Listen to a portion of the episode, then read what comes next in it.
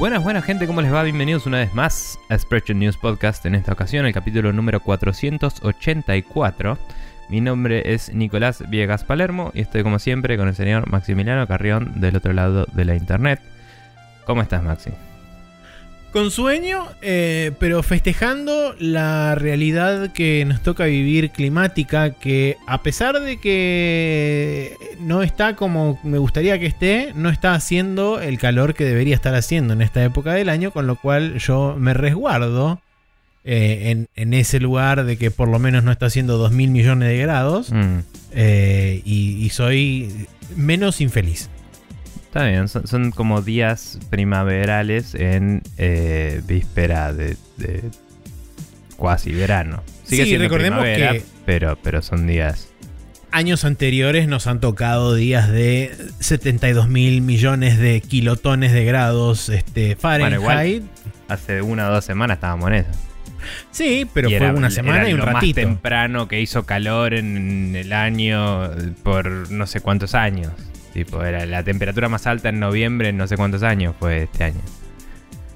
Em, Eh, Pero ahora está bien y yo disfruto ahora. Está bien, está bien, hay que vivir el momento, etcétera. Ponele Carpe Diem, un saludo a, a Robin Williams, whatever he is. Y, y- y ahora todos nos deprimimos y nos vamos a, a llorar Sí, sillón. bueno. Pero bueno, Hasta la semana que viene, etc. claro. Em, bien, sí, sí, la verdad que está bastante lindo así eh, en el sentido de no me muero y hace sol. Claro. Em, que cuando hace sol y si me muero está menos lindo. Pero bueno. Em, así que nada. Eh, de hecho, el otro día me expuse bastante al sol y solo me quemé un cacho. Eh, no, no me llegué a pelar ni nada. y eso Solamente el brazo derecho. No, no, las dos. no fue una situación de camionero, fue una situación de jugar al volei afuera. Ah. En, en un- en una movida de, eh, vamos a una quinta porque vino toda la gente de las provincias a la empresa, vamos a tomar un día off. Bueno, dale. Y, y nada, ahí la temperatura estuvo bien, pero no había mucho viento y el sol estaba tipo ridic, ¿viste? Onda, Sí. salís y te, te- Te derretís. Ni siquiera te derretiste, te deshaces en Te, cenizas. ¿me sí, te carbonizás al instante. Claro. Eh, pero bueno, nada, se sobrevivió de alguna forma. Em, bien, eh, ahora que hemos eh, hablado de cómo el calor nos incomoda, pero el no tan calor nos incomoda menos, podemos Hmm. pasar a agradecerle a la gente, como por ejemplo a Rocío, a Marcerosa, a Mati Paz, a Porco, a Reflecting God y a varios etcétera. Eh, también hay gente que en, el, en mi Discord estuvo eh, compartiéndonos y en Instagram también, eh, que estamos entre sus top de, de podcast del año en Spotify y cosas así. Gente así compartiendo la sprechotosidad de, su, de sus ámbitos, ámbitos, no, de sus hábitos escuchátiles. Así que nada, gracias a todos ellos. Em, y acá Maxi, vos tenés un comentario de Rocío para destacar. Sí, eh, Rocío pasó y por supuesto cabe aclarar que festejamos la vuelta de los títulos alternativos con nuestra oficial intituladora de eh, eh, capítulos con títulos alternativos. Eh, pero bueno, además de todo eso, Rocío pasó y dijo, Oli, aún no terminé de escuchar este episodio, me retrasé porque la vida, pero quiero que sepan que sí, me enfoqueó un poquito la Nostradamuseada de Maxi vaticinando vagamente mi, mi- eh, vagamente mi, re- mi regreso, muy genial y esotérico, digamos, todo. Está muy bien. Eh, creo que el- la puntuación fue medio extraña al final, pero creo que quiso decir muy genial y esotérico, digamos todo. Digamos Ah, todo como... eh, También es un poco mete miedo. claro. pero bueno, digamos todo. Em, bien. Eh, gracias Rocío por el comentario. Eh, queríamos saber si, si, si había sido así o no y gracias por pasar. Eh, Santiago Boy eh, salió de, Instagram así dijo hola y dice creo que Nico eh, quiere más efecto open world en sistema solar. Adhiero todo con el Elite Dangerous con lo del Elite Dangerous le puse 100 horas y lo re disfruté pero deja una sensación rara dice. Yo no sé si, si quiero un Mass Effect me parece que quiero más una especie de Wing Commander em, con con misiones que puedan ser suficientemente largas para decir, che, tenés que ir hasta la luna y volver, ¿viste? O algo así. Eh, pero cuando, cuando el Space Travel es parte de tu gameplay normal y no una cinemática ni nada, eh, tenés que reducir el scope para volverlo interesante. Sí. En mi opinión. Por eso decía el otro día que. Creo que lo dije en otro contexto, pero también me interesa todavía jugar el, el Outer Wilds por eso. Porque es un sistema solar re chiquito y. y Sí, y es un loop de específico. 20 minutos. Claro, y está atado al storytelling. Que sea de 20 minutos es, eh, es su selling point, pero digo, el, el- el vuelo espacial de ese juego me resulta interesante porque es un vuelo espacial en un sistema totalmente chiquito. Que sería también interesante, qué sé yo, en ese sentido. Un juego en el que estés volando adentro de una nave más grande o haciendo algo así, ¿me entendés? Sería como re Sí. loco. Em, pero bueno, nada. eh, eh, no me pongo a un buen Mass Effect. eh, Sí, no recuerdo el contexto en el que lo debatíamos. Creo que hablábamos de los open world más densos, ¿no? O sea, Sí, algo más chico pero más denso. casi al final de la discusión yo traje que el Elite fue considerado por varios documentales modernos como el primer open world, a pesar de que es Worlds, digamos. em, porque te dejaba ir a cualquier lado y, as- y- y interactuar con los sistemas del juego. Y yo decía, el Elite actual tiene mucho espacio muerto, literalmente, porque el espacio no hay nada. Em, y me parece que, o sea, eh, a pesar de lo que habíamos hablado de que el open world de- por sí, según decía Yahtzee, no se, no se conduce al buen storytelling automáticamente, me parece que una experiencia más diseñada, en vez de ser una experiencia simplemente grande, garpa más. Claro. Em, y a eso Sí, además, eh, justamente con respecto a eso y para cerrar nomás, eh, en líneas generales siempre cuando se, se habla de juegos open world y qué sé yo, se lo deja bastante open-ended, cosa de que el juego se vuelva medio sistémico por sus propios este, medios y, eh, y no tanto por ahí les meten al, al tema del storytelling porque como decías vos recién, el, el tema de que no, no cuaja bien con la narrativa clásica, entre comillas, este, un, juego de ese tipo abierto. Es como que dicen, bueno, que, que- que ellos armen sus propias narrativas mientras juegan y ese es el famoso gameplay emergente del cual, por ejemplo, el Breath of the Wild eh, fue como que tuvo una, una explosión enorme el juego Mm. atrás de eso porque medio como que la historia era súper simple y tenía tres puntos, pero después el resto de, entre comillas, la historia del juego la contabas vos haciendo 7 millones de pelotudeces. Bueno, pero todo ese mapa estaba un estaba asediado con un montón de experiencias prearmadas, tipo los Coroxids y cosas así que estaban Seguro. prediseñadas, todos los templos, eh, todas las escenografías que algunas solo se podían entrar desde cierta puerta, ¿viste? Como que te Sí, armaban sí. lugares para que recorras en ciertos sentidos y te- tengas ciertas vistas de la cosa. Sí, es como que Eh, tenían set pieces armados, pero digamos que en el moment to moment, el- Bueno. en, el, en ese moment to moment gameplay, la gran mayoría de las veces eran los mismos sistemas interactuando de formas locas los que te armaban una narrativa de ese momento. Y, y también tenía el, la, para mí, falla grande que tuvo el, el Breath of the Wild es no aprovechar esos sistemas de open world de otra forma y Sí. hacer más flexible algunas cosas que estaban scripteadas, como por ejemplo, creo que el único ejemplo que realmente se me rompió a mí, que fue como choto, fue el chabón que te da los, los upgrades a cambio de Coroxids. Sí. Yo no lo vi hasta como dentro de 20 horas del juego porque yo no fui por el camino que el juego quería que fuera. Porque podía no ir por ahí. Y eso es una falla de diseño que en su momento lo discutimos. Es tipo, nada impide que spawnes el mismo personaje en cada uno de los establos del juego que te llaman la atención y vas a ir a, cada uno que veas probablemente, o por lo menos al primero que digas a ver qué es esto. Eh, y te lo hubieras cruzado tarde o temprano. Y después que te lo cruzaste una vez, listo, lo desapareces de todos lados y haces que vaya a donde va después en el juego que te dice, me vas a encontrar por ahí. Y ahí ya se vuelve una quest encontrarlo. sí. Entonces, eh, me parece que ahí fue una... hay que diseñar en torno al open world también. Pero bueno. Nada, todo eso es un addendum de la semana pasada. eh, pero eh, un Mass Effect bien hecho, moderno, también lo banco. Y en algunos aspectos algo de eso obtuve en el juego que estuve jugando esta semana. Yo Así no, que- yo lo que banco es un juego del de la guerra del primer contacto o lo que dicen los chabones de Nextlander que lo vienen diciendo hace siglos un juego de CISEC en la Citadel y Sí. vos resolviendo casos policiales adentro de la Citadel y aguante Sí. todo. Sí, sí, yo no hablaba específicamente de la brand, sino de ese tipo de juegos, ¿no? Claro. Pero, Pero, el coso. porque el admitamos que BioWare está más muerto que la mierda. Eh, Sí, por supuesto. Pero bueno. eh, pero bueno, nada, no importa. Vamos a pasar a hablar de los juegos que jugamos esta semana y tal vez una experiencia un poquito más efect que tuve en la misma.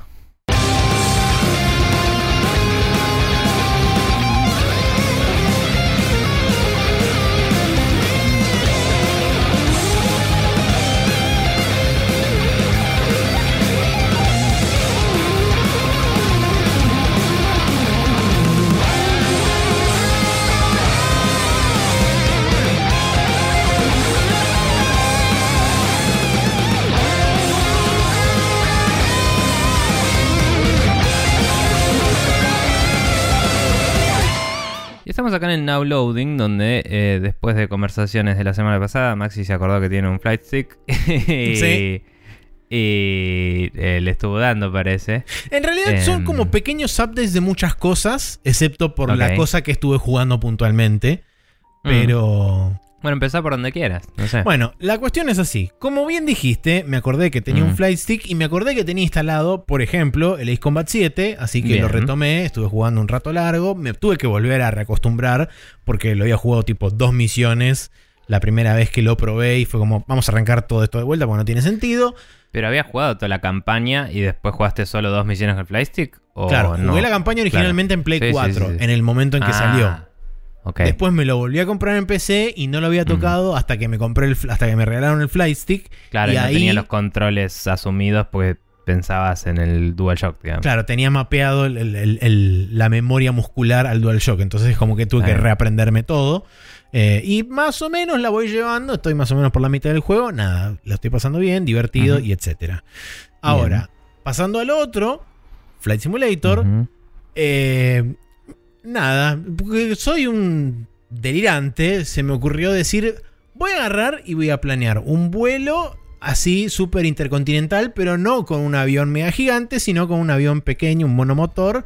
Y voy a ir haciendo como 72 Planeando. millones de escalas Ah, eh, para cruzar por alrededor del mundo porque aguante hacer cosas al pedo.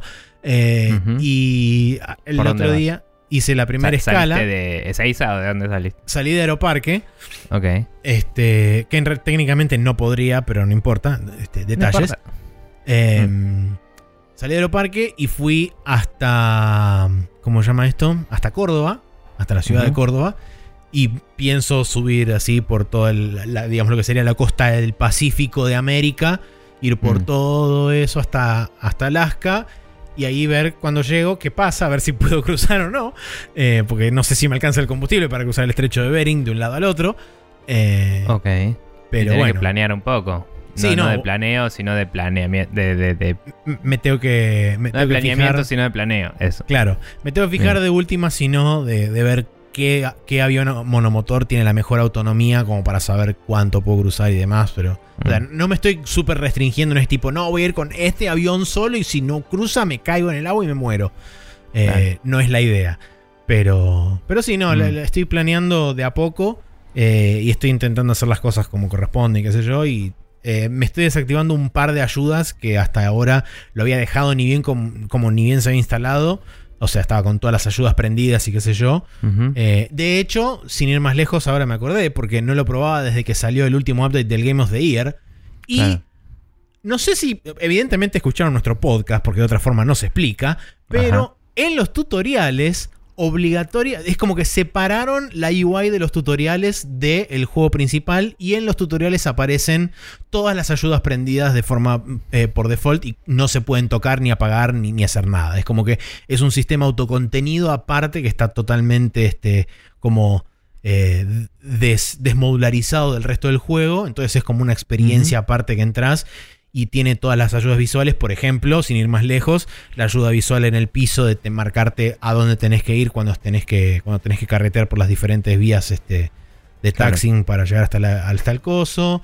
Te aparece un cuadrado, como te aparecen los landing challenges, a la hora de aterrizar, donde tenés que, entre comillas, tocar idealmente en el piso. Te aparece también este, una especie de cubos en el aire que te van marcando lo que sería la senda ideal de descenso hacia la pista en, el, en, los, en los aterrizajes y en las lecciones y qué sé yo.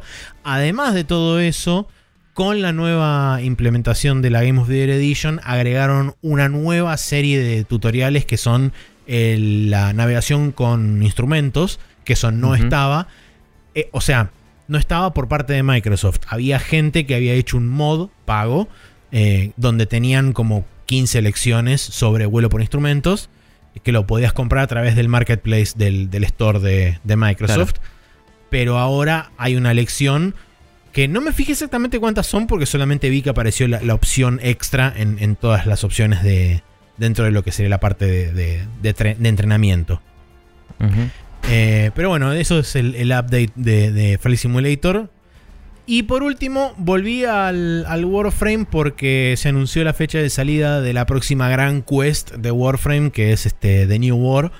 Y ahora justamente hay una suerte de evento de ponete a tiro con el juego, donde están... Eh, te, brindan la posibilidad de, adquirir los, las versiones Prime de, de otros Warframes, porque dentro de, dentro de Warframe vos tenés dos versiones básicamente de armaduras. Tenés la versión estándar, que es la que vos podés ir desbloqueando a medida que vas avanzando en el progreso del juego. Y después tenés la versión Prime, que es una versión modificada. Eh, que tiene un poquitito más de, poderío de, ataque y demás, es como que está un cachito tuneada. Y dentro del lore está justificada que esa es como la verdadera forma original de las armaduras y que a medida que fue pasando el tiempo es como que se fueron degradando y qué sé yo. Y que la versión, entre comillas, normal es la que que, digamos, fue hecha, entre comillas, de serie para todo el claro, porque la idea de los Warframes eran que eran como tecnología alien que encontraron, ¿no? Exactamente. Entonces las otras son como decías, reproducciones, pero esta es como, ah, una Warframe original. Claro, es, la posta. Mm. Em, y bueno, tenés la chance de, eh, poder em, desbloquear estas armaduras em, porque funciona con el mismo sistema de bóveda que funcionan muchos de los juegos Games as Service, donde cada X cantidad de tiempo eh, a, algunos sets de esos Warframes los mandan a la bóveda y, así van ciclando entre todos. Entonces mm. tenés cada, no sé, creo que son tres o cuatro meses que sacan dos y guardan dos. Entonces así los, van reciclando constantemente. Con este mm. evento en particular dijeron, todas las que estaban en la bóveda las vamos a poner públicas, más las que ya estaban en rotación y lo que hacen es cada una semana las van cambiando. Entonces tienes de a dos pares que vienen mm. dos Warframes junto con su, lo que ellos llaman eh, Signature Weapons, que son como eh, armas particulares o que como que es un build armado que saben que funciona. Más o menos, sí, exactamente. experiencia sí. para usar. Eh, y entonces vos tenés la posibilidad de desbloquearlos a través de un sistema que tienen ellos, que es un sistema de relics, que es medio una suerte de gacha. Ok. Es como un Battle Pass, pero. Sí. En un eh, evento. sí, básicamente es como una suerte de Battle Pass. Y el, mm. este evento va a durar hasta fin de año. Pero bueno, justo en el medio cae el 15 de diciembre que sale de New World. Y además también están haciendo eh, fines de semana de doble boost de experiencia. Para, en el caso de que vos desbloquees las armaduras y qué sé yo, las puedas llevar hasta rank 30. Que te permite básicamente habilitarles el potencial completo para poder ah, este, insertarle los mods y qué sé yo, y poder sacarle, entre comillas, el potencial completo a cada una de estas cosas. Así que estoy haciendo mm. eso eh, y mezclando entre otras cosas. Pero contame vos que seguiste jugando a la beta del Halo. Bien, estuvimos jugando más a la beta del Halo. Eh, saqué la armadura eh, Samurai reloca esa. y ah, ¿la sacaste al final? ¿Llegaste? Sí, sí, llegué al nivel 7, que es el máximo que se podía llegar en esa semana. Eh, justito, pero igual en el medio no había jugado dos días y tampoco me super maté en mi maxear algunos de esos días, en otros empecé a ponerle onda. Eh, entonces digo, es bastante posible hacer todo eso que, que hicieron en el evento en una semana. Me pareció bien balanceado, como decía la vez pasada. Pero también, como decía la vez pasada, para poder hacer esos eventos tenés que ir, eh, para poder hacer esos challenges tenés que ir cubriendo challenges normales del juego. Claro, pues están todos mezclados. claro, que no están tan bien distribuidos a veces, entonces a veces tuve que gastar ítems de reemplazame este challenge por otro, etcétera, claro. que yo tenía por el Battle Pass y por ir leveleando, digamos. Eh, esos son como una suerte de esos cabe destacar. Sí, Pero consulta. a veces ¿Cómo, te dan uno más. ¿cómo los adquirís esos? ¿O te van cayendo por drops o qué onda? No, leveleando el Battle Pass, los rewards son en general una. O sea, hay algunos que son dos rewards, hay algunos que son una reward por nivel. Ujú. Lo que son dos rewards en general es tipo una cosa utilitaria y una cosa estética. La utilitaria sería en general un refresh, Este- un este- cambiame el challenge o un bonus de experiencia Ah. o alguna boludez así, ¿sí? Y la otra sería espejitos de colores o un casco piola o algo un poco más lindo. Claro. Si es espejito de colores, capaz que es gratis. Si es algo piola, es pago seguro. Eh, y las cosas utilitarias creo que son todas gratis y a veces te dan alguna extra si, si, si es pago, ¿no? Ok. Entonces, en ese sentido, esas cosas te ayudan a hacer el challenge que te da cosas gratis más fácil. Pero bueno, sigue padeciendo de esto de que de golpe, en vez de ser todos chabones grises, eran todos chabones grises con armadura samurai, ¿me entendés? Porque todo el mundo podía destrabar eso. Claro. Y no es random lo que puedes trabar. Puedes trabar la armadura base. No puedes trabar ninguna upgrade de esa armadura. Los colores de la armadura son únicos y todavía no los sacaron. Porque son parte de otra parte del evento. Entonces son, es la guerra de los clones chinos. Entonces es medio sí, tal cual. Em, entonces nada. Como que vos podés en el store pagar algunos skins de esa armadura. Se puede, ¿sí? Pero lo- todo lo que era parte de ese Battle Pass aparte del evento eh, era del nivel 0 al 7 y después el resto hay que esperar a que vuelva en enero el evento. Entonces es así. Em, así que nada, ni la usé En el la armadura interín te queda el Battle Pass base y podés seguir leveleando eso. Sí, Ok. sí, sí, sí. Eh, ahí estábamos charlando con. Ahora sí, jugué con, Lucas del Mato y jugué un poco más con Ramiro, eh, los dos de, de la logia. Em, no sé si es el apellido de Rami, pero bueno. Em, como es, eh, estuvimos charlando y hablando sobre qué raro que el evento vuelve como entrado enero. El primer evento fue en noviembre y dijeron que era una vez por mes. Entonces hay una duda de si harán un evento de Navidad distinto. Porque no hay un evento en diciembre, digamos, anunciado. Sí. Eh, y ahora sale el juego, entonces capaz que hacen algo. Eh, ahora sale el single player, ¿no? Sí. Em, así que nada, capaz que hacen algo loco, pero ni idea. Eh, de cualquier forma, la, la nueva reward semanal de esta semana, obviamente, eh, es un sticker rechoto así que va en tu banner de, de personaje y me chupa bien un huevo, así que ahora estoy jugando más a lo que se me canta y no min-maxeando. Sí. Y es divertido, Igual- es divertido el Halo, está bueno. Están toqueteándole bastante seguido el tema de Ah. cómo van a re- cómo este recompensan este, a los Y- jugadores y qué sé yo. Hicieron un primer parche que es efectivo, que lo que hace es que las, eh, te da bonuses por las primeras partidas que jugás en el día. Eh, entonces la primera partida te da 300 de experiencia, la segunda te da 200, la tercera te da 100, después un par más te dan 100 y después vuelve a 50 que era el base que habían puesto cuando hicieron el primer cambio. Eh, entonces, con 6 partidas, creo que era, o 7, subís un nivel aún si no lograste ningún challenge. Eh, y Ok. 6 partidas es una horita de juego, ponele, eh, hora y pico.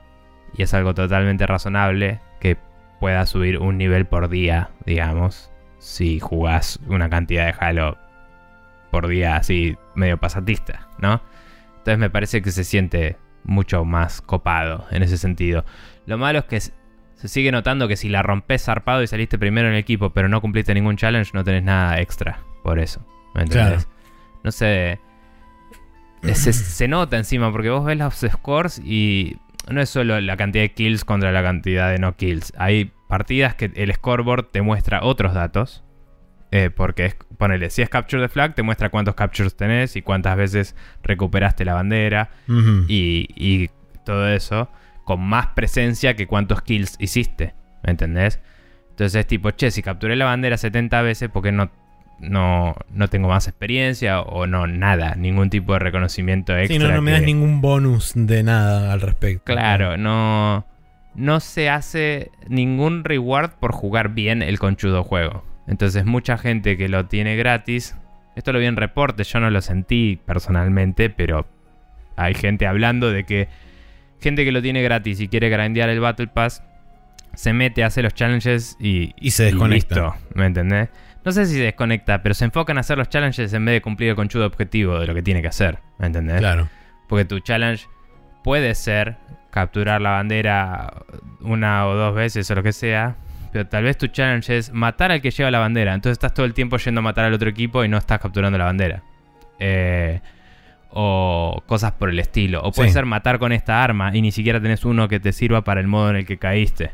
Eh, entonces en ese modo te enfocas en usar el arma que tenías que usar o hacer la pelotudez que tenías que hacer y no en jugar el conchudo juego. Yo creo que igual dentro de toda la experiencia está bastante bien, pero eh, qué sé yo, la vez que jugué Ranked, porque tenía un challenge de jugar tres partidas de Ranked y ganalas. Y mm, decía, jugar tres, eh, ganar tres partidas de Ranked. Y dije, no tengo idea qué tan difícil será ganar una partida de Ranked, pero no jugué ninguna, voy a probarlo, a ver si puedo. Estaba cerca de completar el challenge semanal de la semana pasada, que daba una skin. Que era, ponele que lindo, pero no me desvivía. Pero dije, bueno, voy a ver si puedo completarlo para saber si puedo. Entonces dije, voy a jugar una partida. em, una partida ranked. Entro y todo el mundo estaba jugando a cumplir el objetivo. Y era una partida re dinámica y recopada, ¿me entendés? Era como que estábamos todos capturando puntos y nos íbamos persiguiendo en todo el mapa cagándonos a tiros. Y estaba muy bueno que yo capturaba A, otro chabón del otro equipo capturaba C y los otros estaban cagando tiros en B, ¿me entendés? Y era como eh, a cada rato iban cambiando de lugar los de, de qué equipo tenía cada punto de control. Porque íbamos girando en círculos literal y cada tanto uno giraba para el lado opuesto para bancarla un toque para que el otro equipo no capture, para mantener dos puntos un rato y ganar más puntos, ¿me entendés? Sí. y se sentía mucho más dinámico y con un objetivo claro y mejor eh, jugado solo porque la gente estaba jugando en ranked. Y digo, claro, acá está la papa del Halo, la gente jugando Halo, no jugando a perseguir eh, rewards que ni siquiera están tan buenas en algunos casos, ¿me entendés? Mm. Em, pero bueno, igual es súper divertido y puedes cagarte de risa con amigos. Si jugás con amigos, puedes coordinar con ellos y tenés un grupo de N personas jugando bien, digamos. O, o jugando a hacer lo que corresponde, entre comillas, para tener una experiencia de juego un poco más armadita.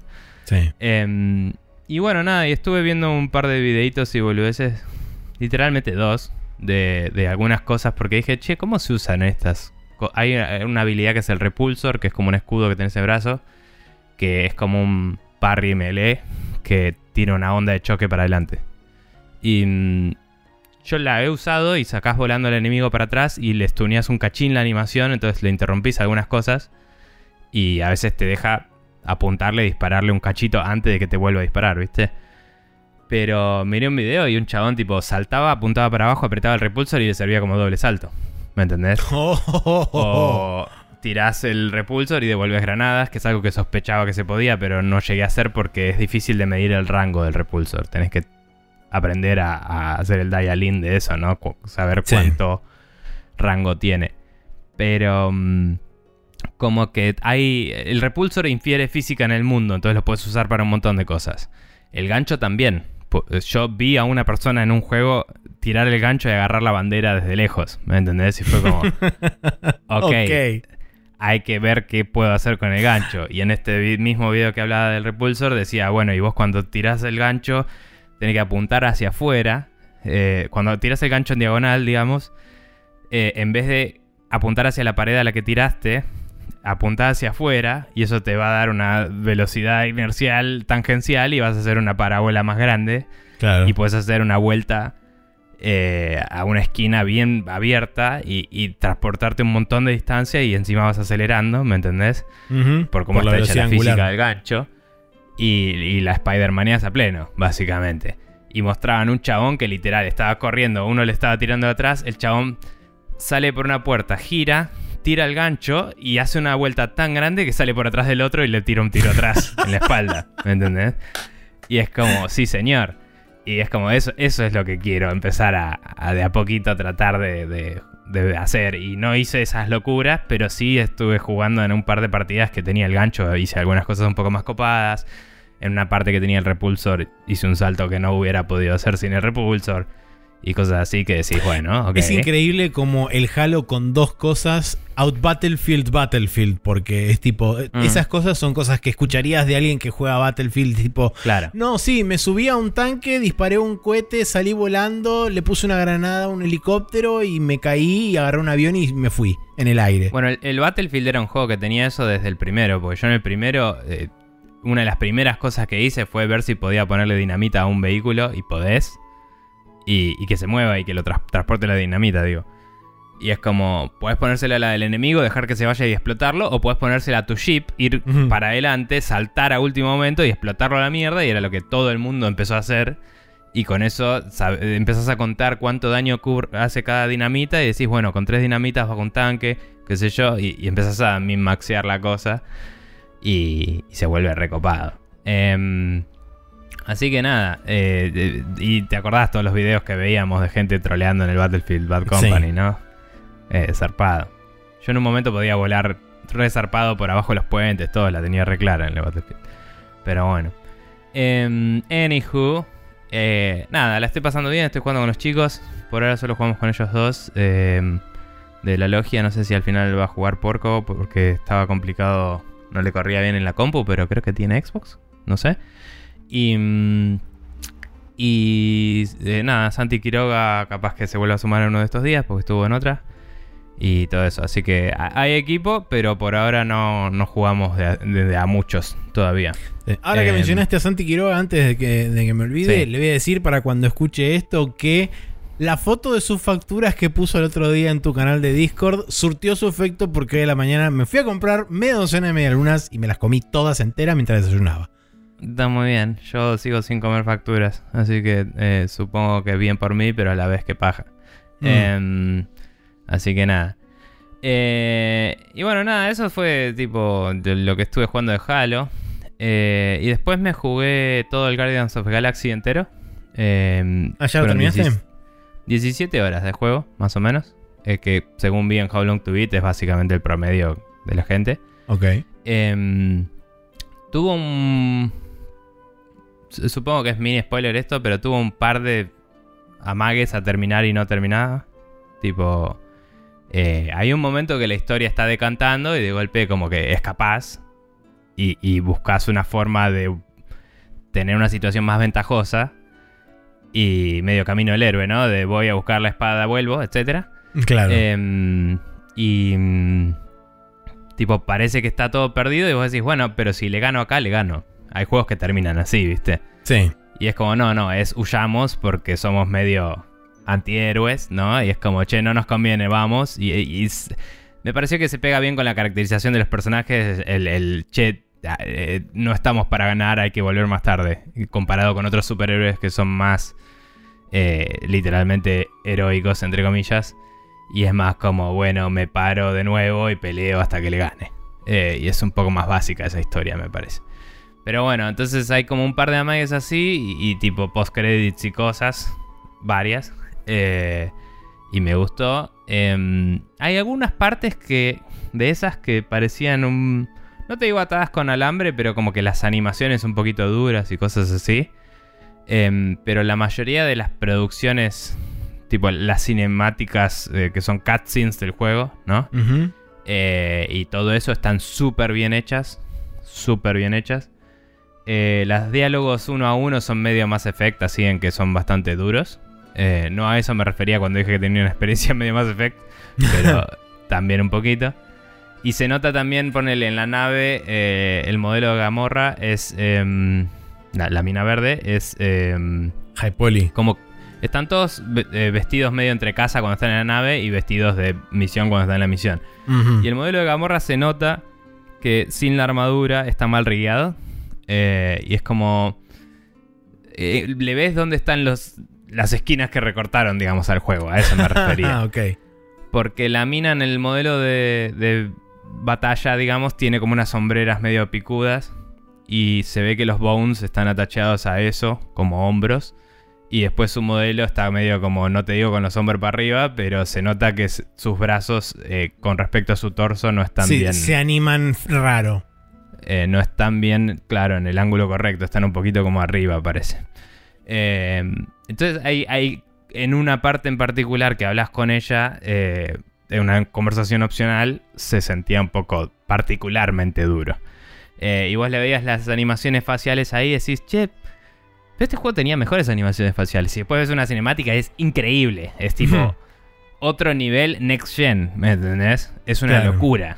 Eh, y eso me sorprendió de este juego. Cuando el juego está en la parte en la que le tiraron plata a la computadora para que renderice, es una locura. Eh, los, a ver, con, eh, lo puedo jugar todo al mango y corre a más de 90 frames. y está bien optimizado todo. Tiene algunos bugs en el motor. En PC lo de- estás corriendo. Sí, sí, sí. Tiene algunos bugs en el motor de que mm, algunos cambios de estado le cuestan. Tipo, no sé, un personaje te dice, che, eh, por una cuestión de historia, te dice, salí y no me rompas las bolas, porque está enojada con vos, eh, esa persona. Y, mm, y es como que si te vas, pero te, te vas cuando está en el medio del diálogo, se queda puteándote como si siguieras cerca, ¿viste? Y me fui a dar toda una vuelta por la nave y se seguía escuchando de fondo. Y es como, uy, la puta que te parió. Y me tuve que ir, acercarme y volverme a ir para disparar el evento de. Claro, para activar el trigger vos. correcto. Claro, para que no me rompa más las bolas, porque ya me estaba empezando a enervar. Eh, y ese tipo de bugs hay bastantes. Hay algunas partes de misión que se me hizo un soft locking que tuve que hacer una carga del último checkpoint para volver a hacer algo para que dispare bien el evento, ¿viste? Pero nada muy agravante así a nivel que juego de mierda, sino todas a nivel ok, el juego sufrió algunos problemas o, o es el primero de esta franquicia o, o este motor o lo que sea, ¿me entendés? No, no sé. Sí. Eh, pero la producción audiovisual del asunto es una locura. No hablo solo de, ah, tiene música licenciada, porque la música no licenciada está muy bien también. Tipo, hay partes emotivas y eso con banda sonora posta. Em, pero eh, absolutamente todos los materiales del juego, el uso del ray tracing, eh, las animaciones faciales, los modelos, todo en un nivel de producción estúpido. Viste que te pasé un par de screenshots. Sí. A- ayer estaba mirando las cinemáticas finales y el tipo, el, el modelo Star-Lord, que es el humano, re poco en Valley. O sea, como súper chabón era. ¿Me entendés? Lo mirabas y era como, es una persona la puta que me parió. O sea, eh, era como... Viste que ya hace rato que los modelos están muy on point con, con lo que es la- el realismo. sí. Pero eso mezclado con un buen rig, con una buena animación, buena Con iluminación y ray tracing, los ojos de los personajes tienen alma, chabón. ¿Me entendés? O sea, no es como otros juegos que no. Inclusive personajes que tienen los ojos brillosos, ¿me entendés? Porque tienen poderes re locos. Eh, los tienen como hechos de una forma que, que lo ves y decís, esto tiene sentido en, en el- la iluminación que estoy viendo, esto funciona así, es un ojo, ¿me entendés? Y, y es una locura, me parece una locura. Quiero hablar de un personaje en particular, pero me parece medio spoiler. Pero digamos que es un personaje eh, relevante en los cómics, en las pelis no tanto por ahora, eh, que está hecho de una forma que, o sea, su piel, porque es un alien o lo que sea, es como distinta, pero está hecho de una forma que lo ves y decís chabón, o sea, es el material que, que, que debería ser y es perfecto, ¿me entendés? es absolutamente impresionante. Después a ver si, no sé, si querés te puedo streamear un poco por, por Steam o algo y te muestro un poco el juego porque es una locura, boludo. Eh, a nivel técnico se va a la mierda. Y después a nivel guion y, y performance y eso, el voice acting está buenísimo. Eh, el guion me parece muy bien escrito. Es el tipo de humor de Guardians of the Galaxy tipo las películas, así que puede que si no te gusta eso no te guste, digamos. Em, pero la, la realidad es que está muy bien escrito. Eh, los personajes son muy queribles, me parece, o sea, como que son muy consistentes en sus motivaciones. Eh, se pelean entre sí en distintos momentos. A veces vos podés elegir un diálogo que los hace enojar y te joden bastante con eso a lo largo del juego.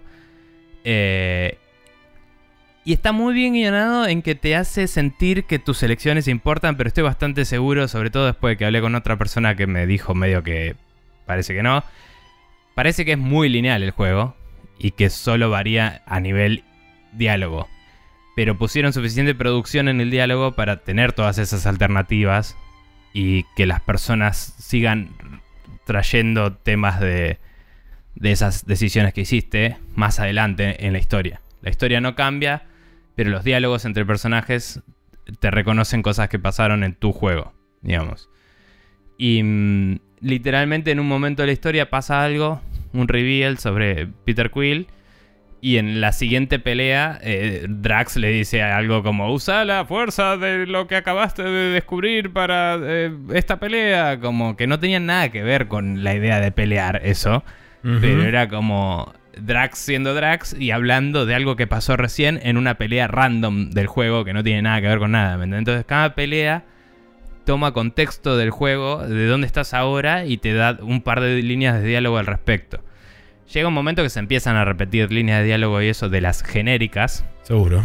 Eh, pero tenés líneas genéricas de diálogo en general, líneas genéricas de diálogo de ese nivel y después líneas de diálogo relativas a la historia y dónde estás parado ahora y qué decisiones tomaste. Y te mezcla las tres en todas las peleas. Entonces está bueno porque sentís que no que cada encuentro es único, pero sí que cada encuentro pasa en un momento de la historia y no es que son todos encuentros sin sentido, ¿me entendés?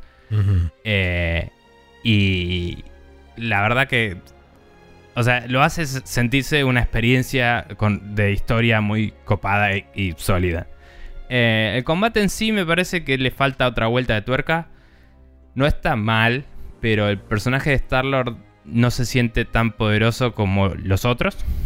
Entonces es como que te sentís que estás haciendo tiempo hasta que terminen los cooldowns de tus, de tus compañeros para disparar sus habilidades, digamos. Mm.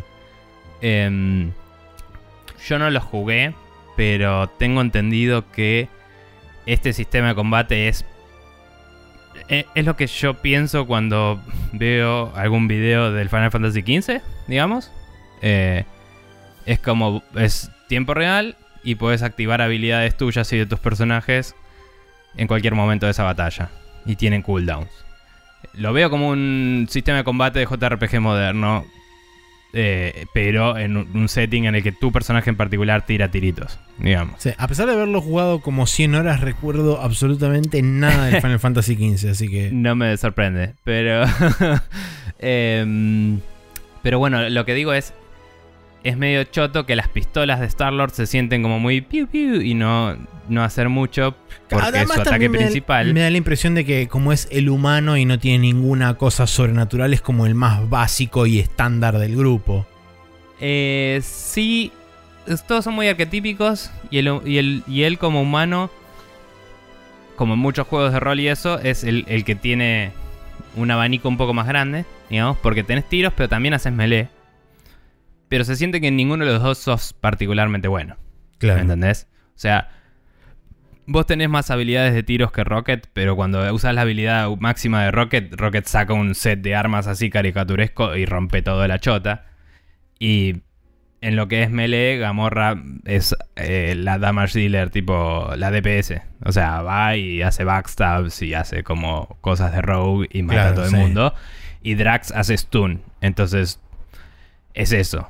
Eh, eh, Groot es más el soporte y hace como disables y. Sí, me da la impresión que es más como el crowd control y ese tipo de cosas. Sí. Em, entonces, nada, eh, los roles están bien divididos y el tuyo es el más genérico y por ser el más genérico es el que menos se destaca. Y, pero sí está bueno que porque el juego es tan basado en la historia, se nota que tu rol en el equipo es el de líder, entre comillas, y es como que a cada rato en la pelea te preguntan qué hacer, te dicen, che, tipo, eh, hace rato que no tiro ningún. Eh, que, no, que, no, va a explotar nada, te dice Rocket. Como diciendo, che, mi, mi, cooldown ya pasó, dale tranqui. Viste, como que te van tirando líneas que tienen que ver con estoy listo para hacer algo. Eh, Drax dice, Unleash me into these fools. Y esas cosas. El personaje de Drax está muy bien escrito. Diría que mejor que en las películas. Onda, cada cosa que alguien dice, el chabón se lo toma literal y contesta y es gracioso siempre para mí. O sea, sé que es un tipo de humor en particular, ¿no? Pero eh, es, es muy gracioso. Estoy tratando de pensar algún ejemplo. Ayer hubo uno que me hizo reír mucho, pero no me acuerdo qué era. Em, pero todo así era como... Bueno, había uno que era tipo... En, un momento Peter dice como que va a usar la pistola y se le, va a... Eh, tipo, I'm gonna shoot up their asses o algo así.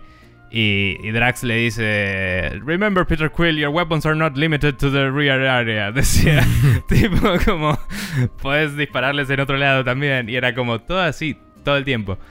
Em, y nada, Rocket está muy bien escrito y por ser también el personaje más, eh, digamos, caricaturesco y eso, se siente como el más animado. Em, tipo, Groot y Rocket se ven muy igual a lo que veías en una peli, ¿no? Em, pero está como Rocket es como su personalidad y todo se parece bastante al de la peli y se ve muy bien el modelo y todo y se anima muy bien. Y hay momentos donde está disparando el piso, hay momentos donde se sube arriba de Groot y están los dos ahí tipo tirándose y todo.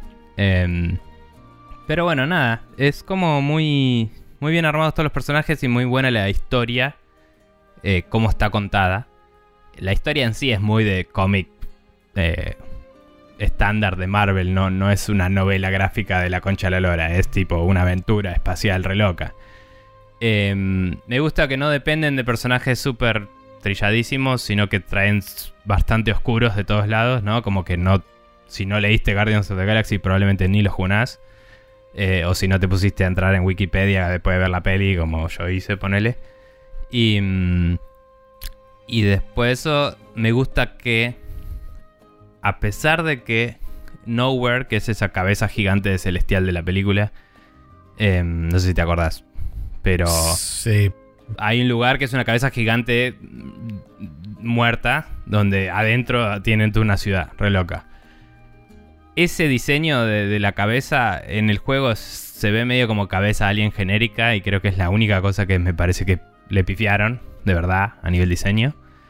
El resto es muy Jack Kirby, es muy lindo, muy colorido, muy así como súper... Me recontra drogué con LSD dibujé esto. Y es muy flashero. Eh, y están muy bien presentados todos esos lugares y puedes explorarlos y hay muchos easter eggs y cosas. Inclusive hay un momento de la historia donde tenés que guardar plata para algo y si querés puedes patinarte la plata. Medio que después cuando sigue el juego es como, ah, ok, eso para lo que la estaba guardando no iba a importar mucho al final, ¿no? Pero es eso de la ilusión que te decía, de que vos tenés que guardar plata para algo. Pero si querés puedes gastártela en la ciudad, dando vueltas. Pues en un momento que se separa el grupo vos podrías gastar todo y seguramente habría una escena al respecto después de che, te gastaste toda la plata que hacemos, ¿me entendés? Em, y uno de los lugares donde puedes gastar plata es poner como 5.000 créditos de los... Creo que tenías 13.000 ahí. Para ver la colección del colector en, en, la cabeza esa. Y yo no lo hice porque dije, eh, quiero ver si después puedo volver acá o si... o qué onda pero es como que me dan ganas de volver a jugar esa parte, entrar ahí y debe estar lleno de easter eggs también, ¿me entendés? Claro, sí, seguro. Y como que me perdí algunas cosas y digo, che, voy a volver a jugar este juego algún día. Así, literal. No lo volví a empezar inmediatamente. No me aburrí tanto como para decir, no da jugarlo nuevo. por ahí lo hubiera jugado de nuevo, pero dije, no, para, tengo otras cosas que jugar. Y dije, lo voy a jugar más adelante. Pero es un juego que tengo ganas de jugar de nuevo. Así que, nada, muy bueno. Guardians of the Galaxy. Bueno. Eh, y yo por último estuve jugando Exo One, que es un juego que salió hace poco, creo que la semana pasada o la anterior. Sí. Eh, estuvo durante un tiempo en Early Access, pero digamos que hace poco salió la versión 1.0. Em, es un juego que trata básicamente Flight of the Navigator, para la gente que la haya visto. La película donde encuentran una tecnología alienígena que es como una especie de este, avellana o eh, una cosa así espacial, toda plateada, que un pibe tiene como el mapa superestelar místico metido en la cabeza por un accidente, no me acuerdo, hace 10.000 años que no la veo. Pero la cuestión es que el pibe tiene como la forma para que la nave se encuentre su camino a la casa y bla. Pero bueno, la cuestión es que en esencia Exo One tiene un medio como una raíz común con respecto a eso porque vos estás en control de lo que es una suerte de esfera que puede Sí. modificar su masa y su forma en esencialmente dos capacidades. Vos con el, con el trigger derecho lo que haces es multiplicar la masa de la bola a 10 veces su masa.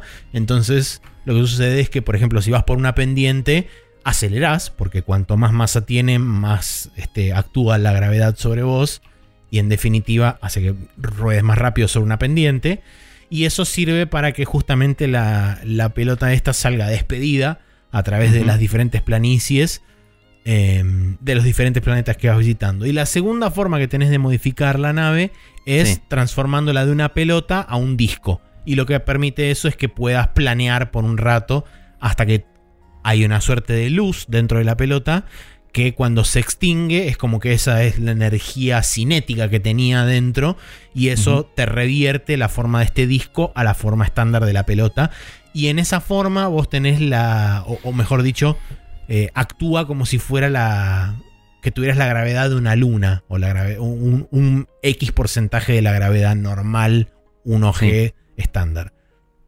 Sí, eh, yo ese juego lo venía siguiendo al developer desde que estaba prototipándolo y tenía como cosas super playholders y la pelota ya bastante pulida desde el principio. O sea, ya se veía bastante igual. Hmm. Em, y siempre me pareció re interesante, por eso te, te dije el otro día, che, salió este ya. Y lo tengo ahí instalado en la Xbox para jugar. Em, era uno de los que tengo que jugar ahora que termine el Guardians. Tengo entendido que dura dos horas y pico.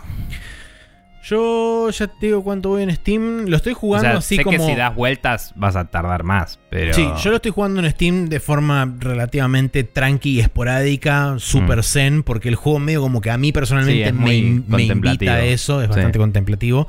Eh, según Steam voy 90 minutos y calculo que estoy cerca del final, pero no lo sé, porque la cuestión es la siguiente. Una vez que el juego arranca, te muestran que estás en una, en una suerte de planeta.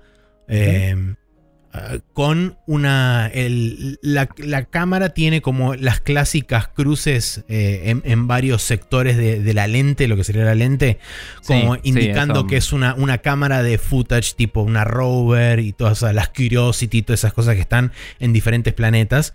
No explican demasiado el lore detrás de la cámara, es como que lo toman como una suerte de visualizador externo de la misma nave, Sí. porque la historia a grandes rasgos es un grupo de astronautas fueron lanzados en una sonda hasta Júpiter para inspeccionar la atmósfera y algo pasó que todos se perdieron excepto uno, que era el que estaba en el orbitador de donde se desplegó esa sonda. Eh, Sí. Y el chabón cuando volvió a la Tierra medio como que tenía en su cabeza mensajes locos eh, y gracias a los planos que dibujó el chabón pudieron crear esta pelota y supuestamente el chabón es como est- está yendo a buscar al resto de la tripulación, está yendo a ver qué pasó con esa tripulación que misteriosamente desapareció.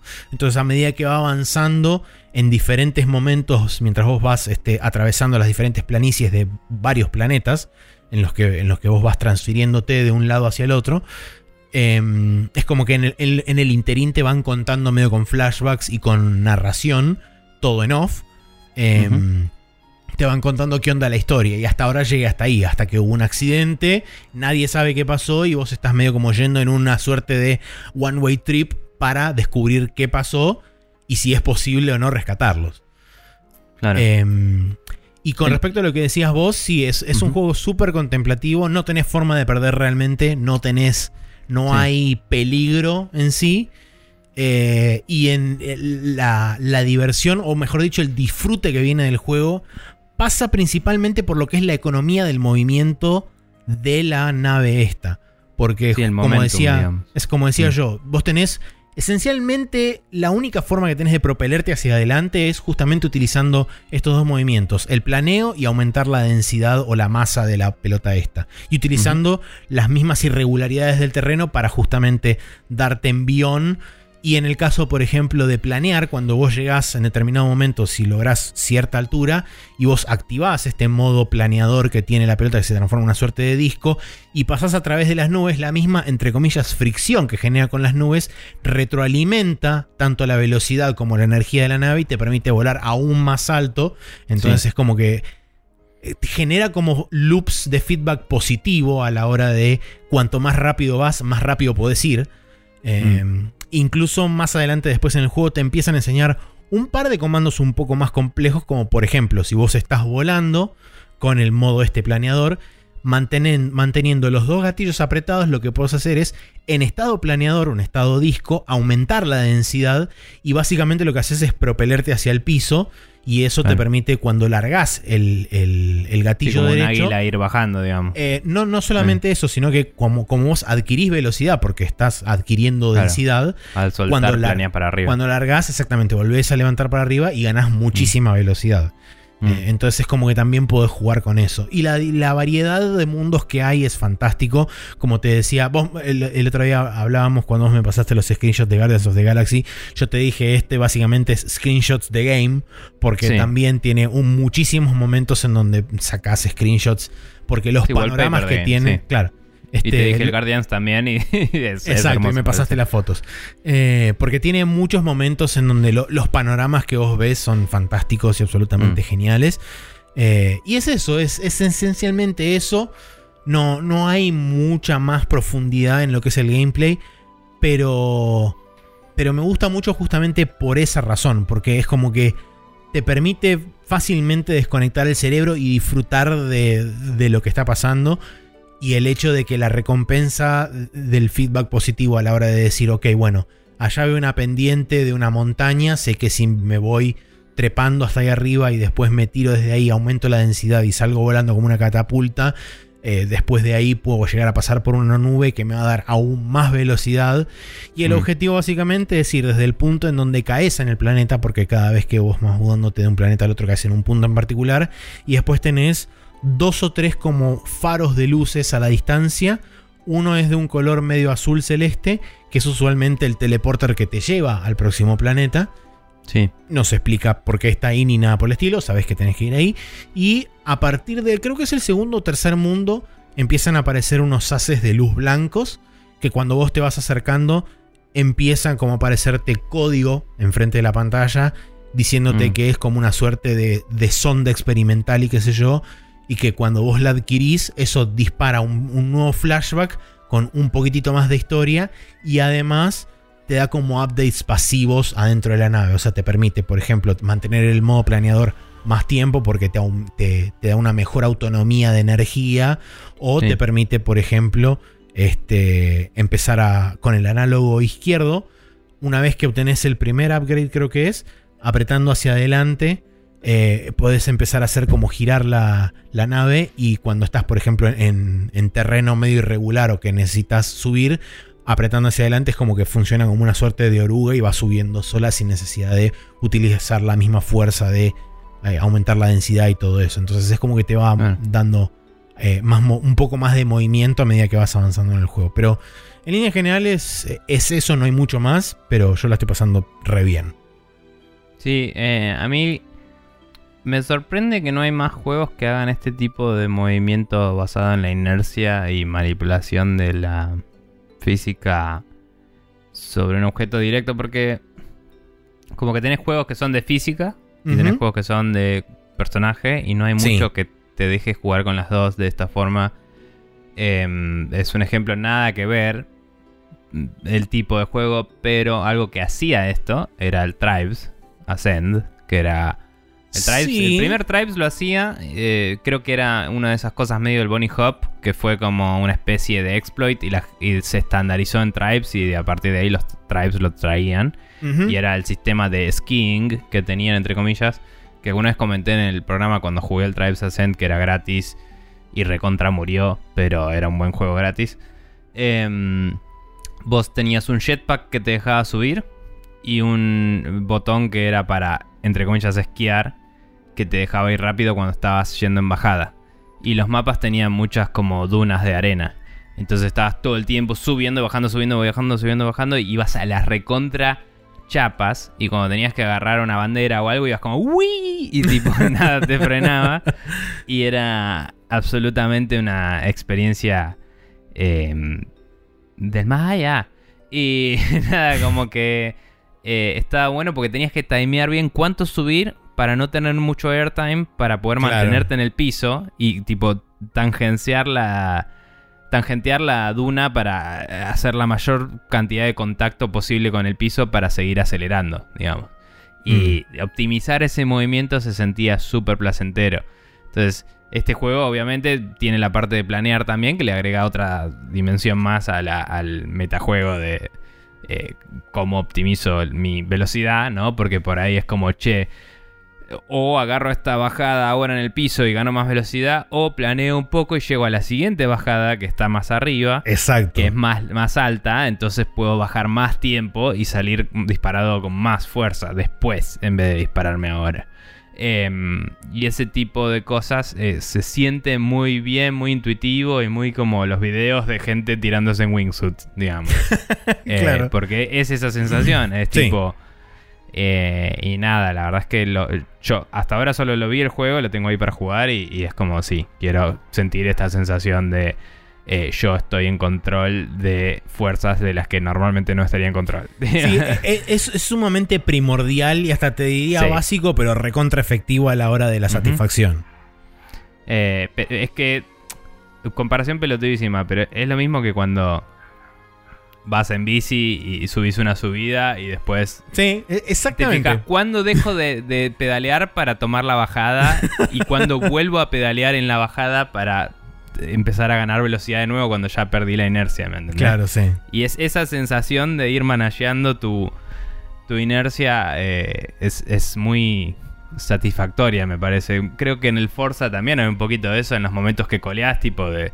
O en los juegos que haces un rebaje así, de golpe coleás y es como que empezás a acelerar en la mitad de la curva y sentís el feeling de yo tomé el control de este sistema de fuerzas que se cruzaban y, y lo usé para mi ventaja. Sí. Que cuando te sale bien es una locura. Em, así que nada, está, está bueno. Cuando todo Em, funciona, la física es divertida.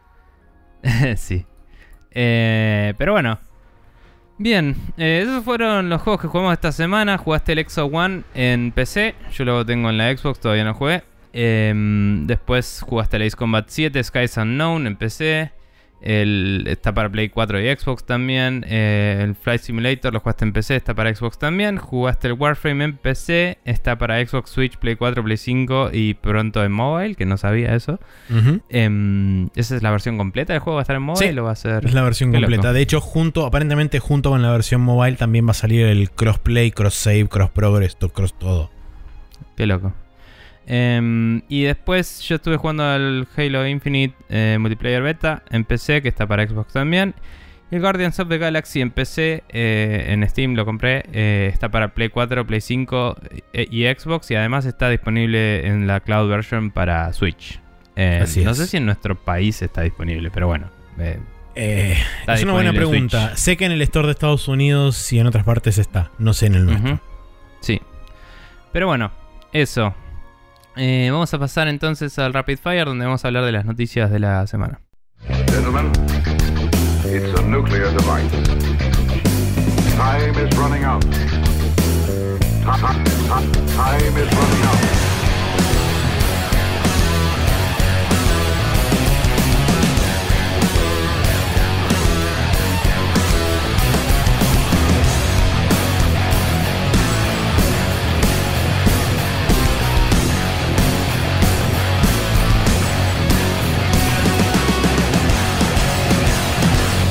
Estamos de vuelta acá en el Rapid Fire, donde tenemos eh, varias noticias para discutir.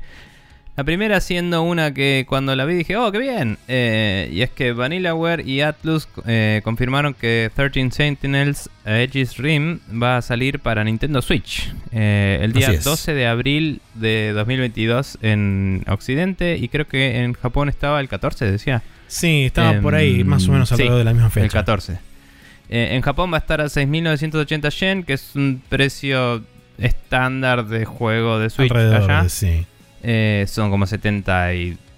Son como 70 dólares más o menos. Sí, están un- 75. suelen estar un poco más caros los juegos en general en Japón. Em, sí, y, y son y está menos estan- estan- estandarizado. Hay algunos que están 80 dólares, otros que están 50. Sí. Es menos, eh, es más eh, título por título. Em, y bueno, eso parece indicar que va a ser un juego full price, obviamente, en Occidente. porque aparentemente va a venir con una nueva versión que viene con una suerte de artbook y qué sé yo. Sí, Este, eh, tiene entonces- un, entre comillas, Digital Secret File, que no sé si será una historia extra en el juego o qué. Y después tiene digital, un Digital Artworks, eh, que es un, sí, un artbook eh, digital. Eh, pero bueno, es, el, es del mismo juego. eh, disponible para Switch. No parece haberse confirmado para otra plataforma. No, lo importante por lo Pero- menos es que escapó de las garras de, de PlayStation. Sí, y por Sí, lo porque menos es va un juego que yo tenía muchas ganas de jugar. Yo honestamente. también tenía muchas ganas de jugarlo. Hasta que Este, dijiste, no tengo más ganas de jugarlo. No, Lo habías dejado de tener ganas. Eh, o sea, sí, principalmente por lo que era el sistema de pelea y qué sé yo, que tenía pinta Mm. de ser este bastante Tower Defense y, y todo eso. Eh, pero habiendo escuchado las discusiones que hubo en Giant Bomb de juego del año y qué sé yo, es como que eso me hicieron apreciarlo de otra forma. Eh, Mm. Pero ya para ese momento había pasado el- la posibilidad de comprarlo eh, en Play 4. Y ahora te interesa de nuevo, digamos. Y medio que me interesa de nuevo, sí. Todo va a Mm. depender, por supuesto, del el precio en el que esté, porque si está una suma ridícula de plata, que probablemente lo Claro. esté porque Switch, ¿Y barato en digital en PlayStation no te lo comprarías? Pregunto. Eh, todo depende de qué tan barato esté. No, no, no me- Mm. Sinceramente no me fijé, pero, pero Mm, sí. No, po- porque ahora están los sales y eso. Bueno, no sé si sigue habiendo, pero si te interesa y no te jode que sean digital, chusmealo, porque por ahí está barato. Sí, no sé, voy a ver. Whatever, pero está bueno que salga en Switch. Eh, honestamente espero que, ya que es de Atlus y Atlus es de Sega, y Sega está diciendo, che, la PC bastante bien, ¿eh? eh ¿Por qué no la aprovechan y la sacan Sí, en PC también? eh, porque creo que mucha gente lo jugaría. Si arrancan con este juego, después que vayan para atrás y empiecen a traer eh, el Loading Sphere, el Muramasa y todos los demás Sí. juegos de El Vanillaware. Muramasa es un juego que quedó atrapado en la Wii. Eh, no, porque tuvo Salió también la una, versión de Vita. Va- Vamos a la Vita. Pero me cago en la diferencia. O sea, una tiene un install base de la concha de la lora y la otra no. O sea, quedarte atrapado en la Wii es un. e- e- Es como, bueno, ok, pero todo el mundo tuvo una Wii. Eh, pero en la Vita es como, bueno. eh, nada. Sí. Eh, pero sí, sí, sí. Eh, pero bueno, eh, siguiente noticia. eh, casi el 80% de los shareholders de Microsoft votaron en favor de producir un reporte detallado sobre las políticas internas con respecto a abusos y acosos y su efectividad ante los mismos. Esto, por supuesto, se desprende directamente de todo el despelote que hubo en Activision Blizzard con todo el tema de Bobby Kotick y qué sé yo. Ahora, aparentemente, los shareholders de varias empresas están empezando a cuidar con respecto a esto. Porque, oh caramba, descubrieron que aparentemente tratar mal a la gente y que se haga público es un problema grande para la imagen de Mm. la empresa. ¿Quién lo hubiera dicho? Así que... sí. eh, Sí, la misma noticia igual dice que Microsoft solía hacer un reporte al respecto, pero quizás no era del nivel de detalle que se pedía. No Aparentemente era, era un reporte bastante generalizado y Ujú. súper este, como eh, genérico a la hora de hablar de, de abusos Sí. y demás. Aparentemente lo que están, lo que están este, pidiendo los shareholders, la mayoría de los shareholders, es un detalle bastante más pormenorizado de lo que ofrecían los reportes hasta el momento. Eh, con lo cual Sí. creo que va a quedar para el, el- el- el primer reporte oficial de esta característica, creo que va a ser o el primer cuarto del, del próximo año fiscal o directamente va a quedar para, para el próximo este, Mediados. mediados del, sí. de- o, el, o el cierre del año, que creo que para Microsoft es en junio, si no me equivoco. Sí, es loco ver que el 80% de la gente inversora lo empuje cuando todavía no hay ninguna noticia eh, condenando a nadie en particular de Microsoft dando vueltas. Creo que fue eh, más en carácter preventivo público. esto con Lo respecto al, al tema de Activision. Lo, lo sé, pero esto llega a los titulares y llama la atención a cosas que no, nadie estaba llamando la atención. Entonces, para los inversores mismos, esto es loco. Es, es algo que podría llamar la atención en forma negativa. Por eso digo, es una preocupación. O, o- o- o los inversores de Microsoft son personas con preocupaciones humanas y reales no. que la veo un poco difícil. o hay algo que ocultar y están queriendo. Yo creo, para mí, Eh, no- por ahí no tiene tanto que ver con me- eso. no sé si, perdón. no sé si algo que ocultar, pero saben que pasa algo y dicen mejor hagámoslo proactivamente para decir nosotros nos estamos metiendo a arreglar esto antes de que salte y ¿me entendés? Sí, o eso, o realmente eh, ven el caso de Activision Blizzard como un caso este, precautorio con respecto a su situación dentro de Microsoft, de que no quieren que nada los agarre por sorpresa. Eh, porque Sí. me da la impresión de que por algo lo están pidiendo de forma tan detallada. Es tipo, yo no quiero que me vengas de repente la semana que viene o dentro de dos meses con un martes 13 de hay 6.000 personas que le metieron el dedo en el culo y yo, ¿y ahora qué hacemos? Sí, Este, sí. ¿Entendés? Entonces me parece que más viene por ese lado. De actuar Seguro. preventivamente frente a, la- a un potencial caso de. Se destapa la Eh. olla y de repente empieza a desparramar mierda para todos lados. Yo no creo que no haya casos, porque todas las industrias están en esa. Por supuesto. Pero sí creo que Microsoft, por ser una empresa más eh, clásica y no haber nacido en el ámbito de los videojuegos, que de por sí empezaron con joda loca, merca y putas los viernes. eh, literal, vayan a ver la historia de Atari. Era así. Sí, sí. Em, yo creo. Bueno, igual era adyacente, ¿eh? Porque Microsoft empezó en la misma época, en el mismo lugar. Pero. Sí. Pero digamos, se volvió una empresa más eh, orientada a vender software a familias y cosas. Y no a ser cool, sino a ser una. Eh, ¿Cómo le dicen? Blue collar. En, la- en Estados Unidos. Eh, white una collar. empresa.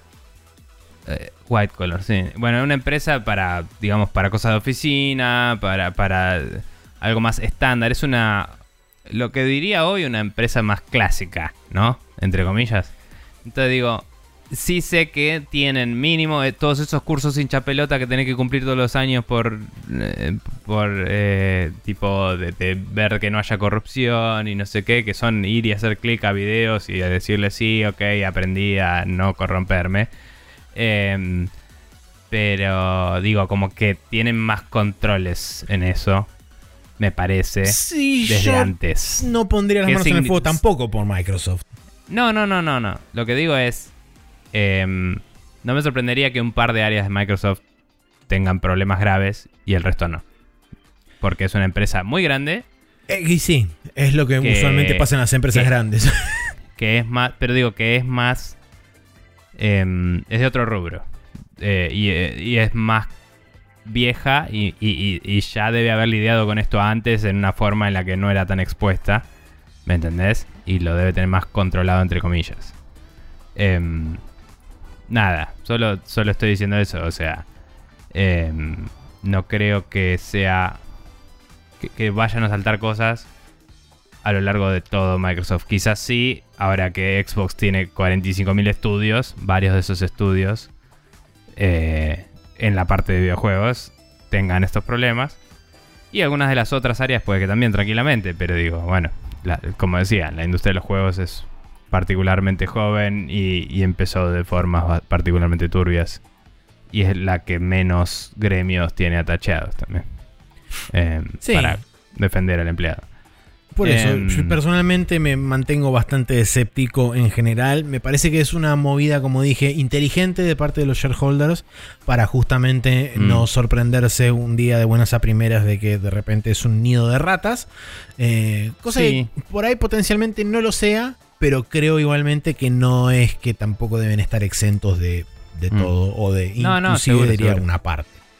No, por eso, eso es lo que me llama la atención de nuevo, que, que shareholders deciden hacer algo que pone en foco cosas que si sale a la luz cosas malas les hacen daño a ellos, es raro. Entonces, o tienen una cierta seguridad de que no van a encontrar nada, em, porque ya tomaron precaudos antes, o saben que hay algo y dijeron mejor que lo descubramos nosotros a que lo descubra otra persona. ¿Me entendés? Em, ninguna de las dos es altruista y, y No, humanitaria. Seguro que es tipo, che, conviene hacer esto así como...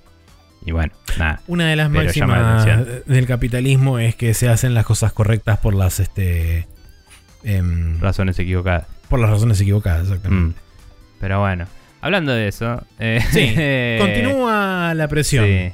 Eh, aparentemente, y este dato yo no lo tenía, pero aparentemente eh, algunas tesoreras de los estados de Estados Unidos invierten su el, el dinero del público, ¿no? De, de- de los impuestos. Particularmente En de la jubilación. Sí, en el mercado de valores. Un saludo a el Judgment, ¿no? Juegan Em, con la guita de la gente. Sí, el Judgment y el Yakuza 7 también. Sí. Pero o sea, bueno, ambos un dos. saludo a ellos. Curiosamente. Em, y bueno, eso yo no lo sabía y aparentemente, bueno, como meten esa plata en el mercado de valores, ahora hay seis estados distintos de Estados Unidos diciéndole a Activision Blizzard que se ponga las pilas, porque como sus acciones bajaron, aparentemente eh, la plata del estado invertida en Activision Blizzard estaría Ups. fluctuando un poquito. Entonces, eh, todos muy libertarios, todos muy cada uno hace lo que quiere, pero tenés el Estado encima igual, capo. Em, así que nada, eh, Activision está bajo la presión del estado de Illinois, Massachusetts, California, Oregon, Delaware y Nevada, que están pidiéndole eh, juntarse con ellos para discutir las opciones y ver qué approach se puede hacer para cerrar todo este ciclo de mierda y ponerse las pilas y, y volver a ganar platita juntos, Yupi. Em, Sí. Eh, bueno. hablando adyacentemente de todo esto, hoy se conoció la noticia de que aparentemente, a pesar de haber en, do- en el año 2020 ganado alrededor de 3 mil millones de dólares con la franquicia de Call of Duty, eh, Ah, Activision Blizzard rajó a básicamente todo el equipo de QA de Raven Software. Eh. Habiéndoles prometido hace menos de un año mejores condiciones laborales, eh, sueldos más estables. Claro, y, este, se van a otro lugar y las buscan. Claro, exactamente. Nosotros Eh, no se las damos, pero van a tener mejores, tal vez. Sí, así que despidieron a prácticamente todo el equipo de QA de, de Raven Software. Estaba viendo justamente hoy, el más temprano en la mañana, que ya ahí este, ya se habían disparado varias, este, varias redes de, de bolsas de trabajo en Estados Unidos y qué sé yo, Claro. eh, de, de recruiting y demás. De hecho, lo peor de todo no es eso, sino que aparentemente Raven se había mudado de oficina relativamente hace relativamente poco y los habían Habían obligado a relocado. relocarse claro. con su propia guita. No es que ni siquiera les bancaban, les subsidiaban una parte del- de la relocación a la gente, sino que toda la gente tenía que relo- relocacionar por su propia cuenta con su guita. Mm. Y ahora esto esa gente, toda gente que. La gente que, que optó por, eh, por mudarse y por irse a la nueva oficina, ahora se queda en pelotas. Así que-. Eh, sí, la verdad es que. eh, una actitud de mierda. Como decía, si prometes unas mejores condiciones de laburo y después te aseguras de que tus condiciones empeoran y los rajas a todos, supongo que técnicamente estás cumpliendo con tu promesa. Pero. Eh, qué manga de forros, ¿eh? Em, y nada, no, no. Never ceases to amaze. Em, Sí. Qué sé yo. Eh, pero bueno. Bien. Em, Sí, la siguiente Sí. es. la. Respawn. Sí, así es. Respawn Entertainment retira Titanfall de las tiendas digitales y en Titanfall marzo de 1. 2022, el, el Titanfall 1, sí, es verdad, Eh, y en marzo de 2022 lo retirará de los servicios de suscripción. Eh, aparentemente eh, esto no lo remarcan en la misma, en la misma nota que, que hicieron durante, durante los últimos días, pero aparentemente según detalla la nota de GamesIndustry.biz, eh, el primer Titanfall fue sujeto prácticamente de forma Sí. constante a ataques de, de- de denial of service y a este, otros problemas varios con cheaters y demás que jamás pudieron resolver del todo. Em, Parece y- que eran en forma de protesta porque no le estaban dando soporte al juego, justamente. Sí, eh, y mucha, mucha de la gente que, que protestaba de que le estaban dando eh, demasiada bola a Apex y demasiada poca bola al, a- al primer Titanfall eh, fueron en parte los que, los que hicieron esta movida de lanzar ataques regulares de Denial of Service a, a Titanfall. Eh, dijeron que a pesar de que retiran el juego de, de la compra ahora en diciembre, a partir del primero de diciembre ya lo retiraron, así que no se puede, no se puede comprar más. Dijeron que los servers van a seguir abiertos. Eh, lo marzo. que no sé si especifican es si después de retirarlo del primero, el primero de marzo de los de los de los este, ¿cómo se llama? estos servicios de suscripción y demás, si después de ese momento van a seguir activos los servidores o no. Mm, Ni idea. No recuerdo haberlo leído puntualmente en la nota que publicó Respawn, así que quizás habrá que esperar hasta llegar al primero de marzo a ver qué dicen, si en ese momento anuncian el cierre de los servidores o si Mm. anuncian que lo van a extender por tiempo indefinido o qué.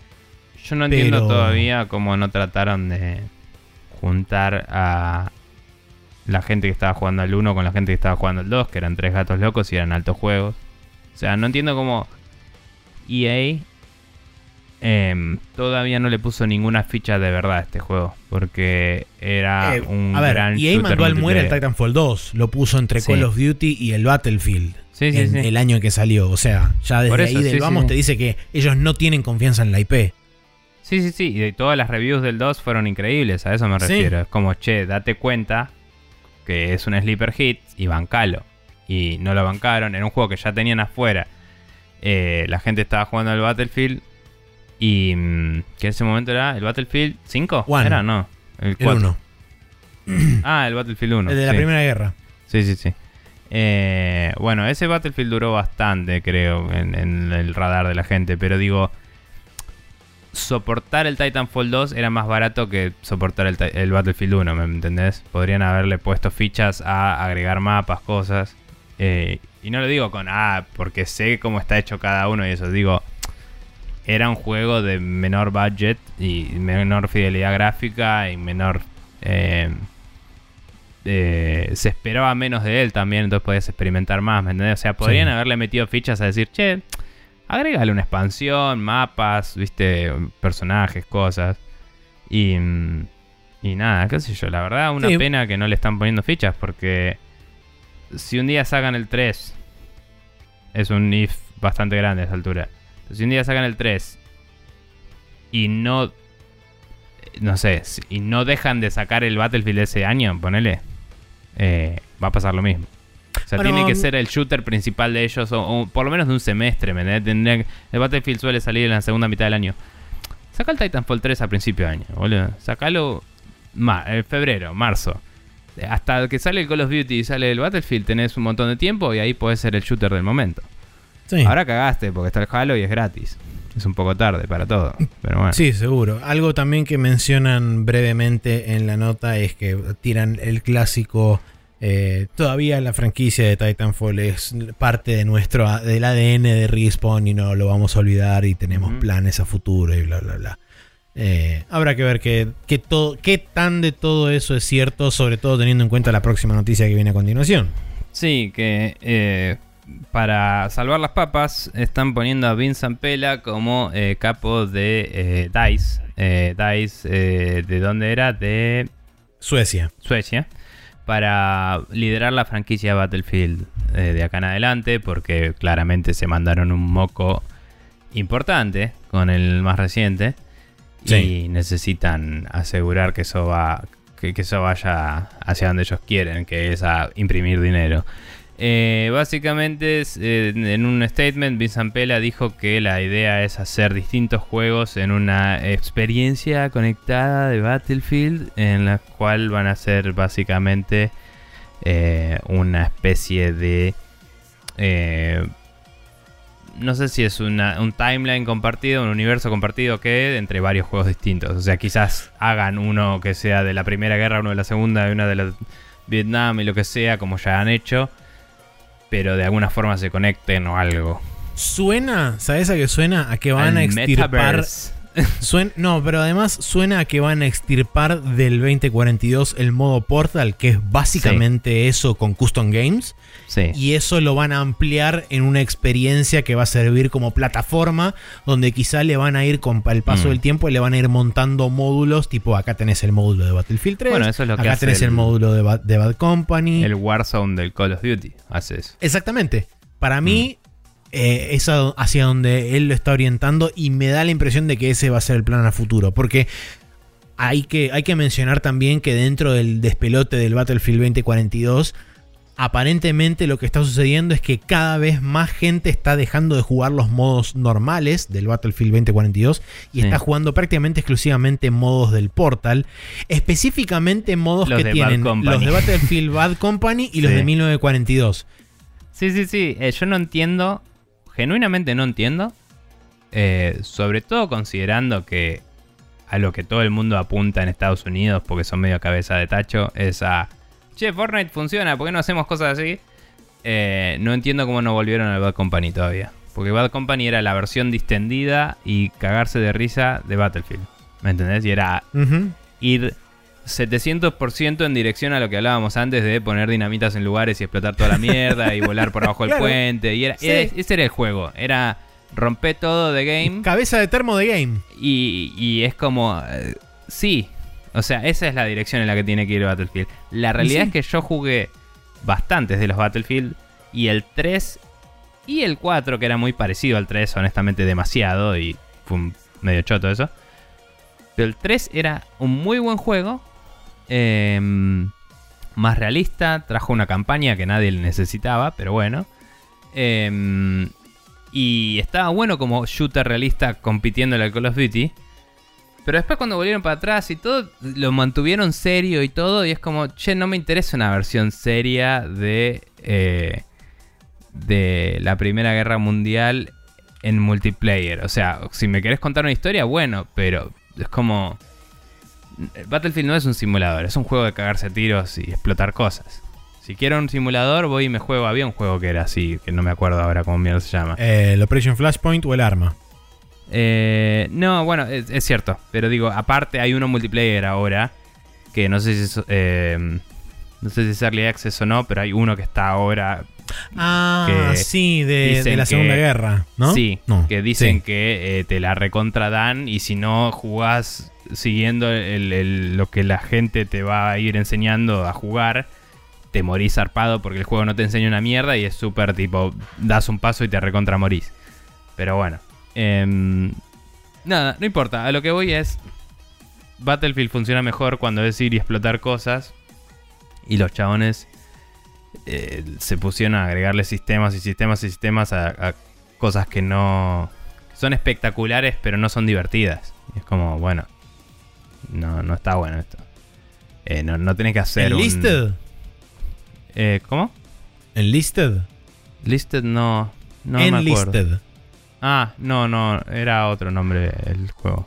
No me acuerdo. Pero bueno, em, decía, no, no tenés que hacer el, el Last of Us, tenés que hacer el Battlefield. O sea, no me importa que sea un espectáculo visual y, un set piece del carajo, ¿me entendés?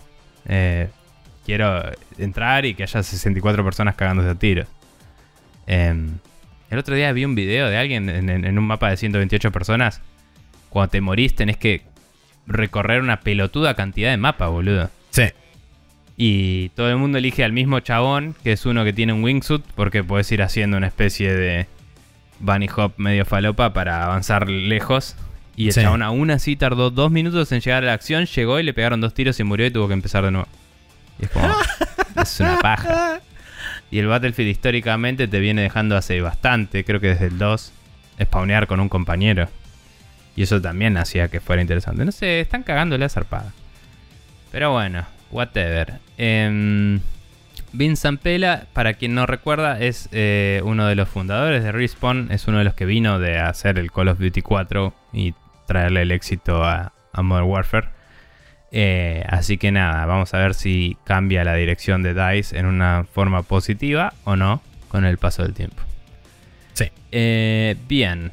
Eh, La siguiendo. siguiente noticia es que la Comisión Federal del Comercio de Estados Unidos, o FCC en inglés, inició acciones legales para bloquear la adquisición de ARM por parte de Nvidia. Si recordarán, la semana pasada hablamos justamente que el homónimo, pero del lado del otro lado del charco, o sea, en, esta- en el Reino Unido, había iniciado una investigación justamente para ver el detalle de cuáles eran los peligros involucrados para la seguridad nacional y todo ese tipo de cosas Sí. potenciales que tenían y con respecto a la competitividad que tenía la adquisición de ARM por parte de Nvidia. Específicamente lo que dice la FTC en perdón, la FTC no la FCC. Sí, te iba a decir. pero- Este, Lo que dice la FTC con respecto a eso dice que Nvidia podría llegar a ganar una ventaja competitiva injusta a la hora de adquirir este, el, el fabricante de ARM y además dice que puede tener eh, información sensible de este, los, eh, las empresas a las que licencia AMD, algunas de las cuales son rivales directas de Nvidia, lo cual podría decre- decre- decrecer el incentivo de parte de ARM para, perse- para perseguir innovación y proveerle la mejor calidad de, eh, de sus productos a los competidores directos de Nvidia, por supuesto. Sí. Em, Sí, es una Así preocupación bastante real, sobre todo ahora que eh, tanto eh, Apple como Google están haciendo sus propios chips eh, ARM. Eh, sí. No sé si estabas al tanto que Google también, porque los Pixel 6 son un procesador propio de ellos, que no sé si No, mucha no gente lo sabía. tiene. Sabía de Apple por los Ujú. M1 y todo eso, de que bueno, estaban el, poniendo las notebooks. Google se llama Tensor por los Tensor Cores y eso, que creo que eso sí es de ellos. Pero es ARM based. Em, Ok. Y nada, parece que también performa resarpado y etcétera, whatever. Pero bueno, todo eso se basa en ARM. Y si Nvidia de golpe se compra ARM, no es que automáticamente aprende secretos relocos de las otras compañías, pero es medio polémico. Eh, y, y nada, también en el caso de Apple en particular, ellos hacen su propio GPU también eh, para laptops. Y eso va en contra de parte del negocio de Nvidia, ¿no? Sí, Eh, entonces es un poco polémico y no me sorprendería que entre todas estas investigaciones se termine determinando que no van a poder hacer eso. Pero ahí es donde van a hacer la gran Alphabet o Meta y van a decir, ah, no, pero tenemos otra empresa que se llama Nvidia. y van a comprarla con eso, digamos. Pero bueno, em, Eh, no sé. Sí, también eh, medio tangencialmente con respecto a esto, hay medio como una guerra eh, paralela que está ocurriendo en otro campo, que es el campo justamente de lo que vos mencionabas, las forjas de fabricantes de semiconductores, porque está. TN este, y Samsung, que son las dos más grandes fabricantes de semiconductores. Y eh, aparentemente Nvidia está fabricando sus chipsets en TMSC, donde aparentemente Apple está queriendo cooptar el rango completo de producción y está queriendo empujar a Nvidia fuera de la fabricación para que se vaya a otro lado. Eh, Está bien, es otro tipo de guerra esa. Es más un. por- sí, por eso, es una guerra de fabricación esa, pero Sí. digamos que también está medio como tangencialmente relacionado con todo este despelote, porque puede llegar a tomar actitudes vengativas Nvidia para contra Apple, este, en el caso de que esto se llegara a contratar, eh, a concretar, y se pueden generar rispideces y demás, y, Y no- y no como sé- dice efectivamente acá, este, generar una ventaja este, desmedida con respecto a otros competidores. Claro, sí, en ese sentido no sé qué controles hay, porque es algo más que en un libre mercado es debatible. O sea, si yo soy Apple y le tiro una torta de guita a las fabricantes, capaz que vienen conmigo y se cagan en los demás. Pero digo, si hay algún resguardo para evitar eso, en ese sentido creo que ahí debería ganar Nvidia, porque por ejemplo, si Nvidia no puede fabricar sus chips ahí, también puede que sufra Nintendo, que tiene deals con Nvidia. O em, Asus, que tiene algunas laptops que tienen chips de Nvidia. Eh, O todas las empresas que utilizan supercomputadoras de Nvidia ahora para realidad este, aumentada o para También. in- inteligencia eh, artificial Apple solo y tiene todo ese tipo Apple, de cosas. o sea, es uno solo. Eh, Eh, sí, es entonces, cierto, es cierto. en ese sentido en particular, Samsung eh, también hace cosas para ellos y licencian. Entonces, Samsung es un poco más copado en ese sentido de que em, Sí, además si las Samsung forjas de solo- Samsung son gigantes. si Samsung solo fuera, o sea, creo que él hace sus propios chips, decías, ¿no? Sí, Samsung Pero sí. bueno, digo, el, el caso de Samsung es tipo, hacen cosas para ellos, pero también hacen cosas para los demás. Sí. Si Apple acapara toda la producción de algo, solo las va a hacer para un solo set de productos que son los suyos, es un poco más polémico para los controles antimonopolio, y me parece. Pero bueno, hay que ver porque es otra situación distinta. Em, pero bueno, whatever. ARM es. em, es raro este tema de la adquisición. Yo no sé si. No vi muchos reportes de si ARM activamente quiere ser vendida o si es solo una negociación que Nvidia le dijo, che, te doy esta torta de guita. Y fue como, eh. tipo, em, Sí, no, no sé cuál es la situación con respecto pero a eso. es verdad. como que por el hecho de que ARM no está mal y no está perdida y a punto de morirse, eh, medio que me parece que en este sentido, casi que ninguna empresa podría comprar RM sin causar un problema. ¿Me entendés? Y Em. sobre todo si es una empresa como, como Nvidia o puede llegar a ser AMD o Intel. Tipo, cualquier empresa que esté mínimamente dentro del mismo campo es, es un potencial riesgo gigantesco. Sí. Casi que tendría que ser una empresa que todavía no haga chips para, que, para tener un argumento. De Claro. no, no voy a romper todo. Tipo. Loma Negra compra RM.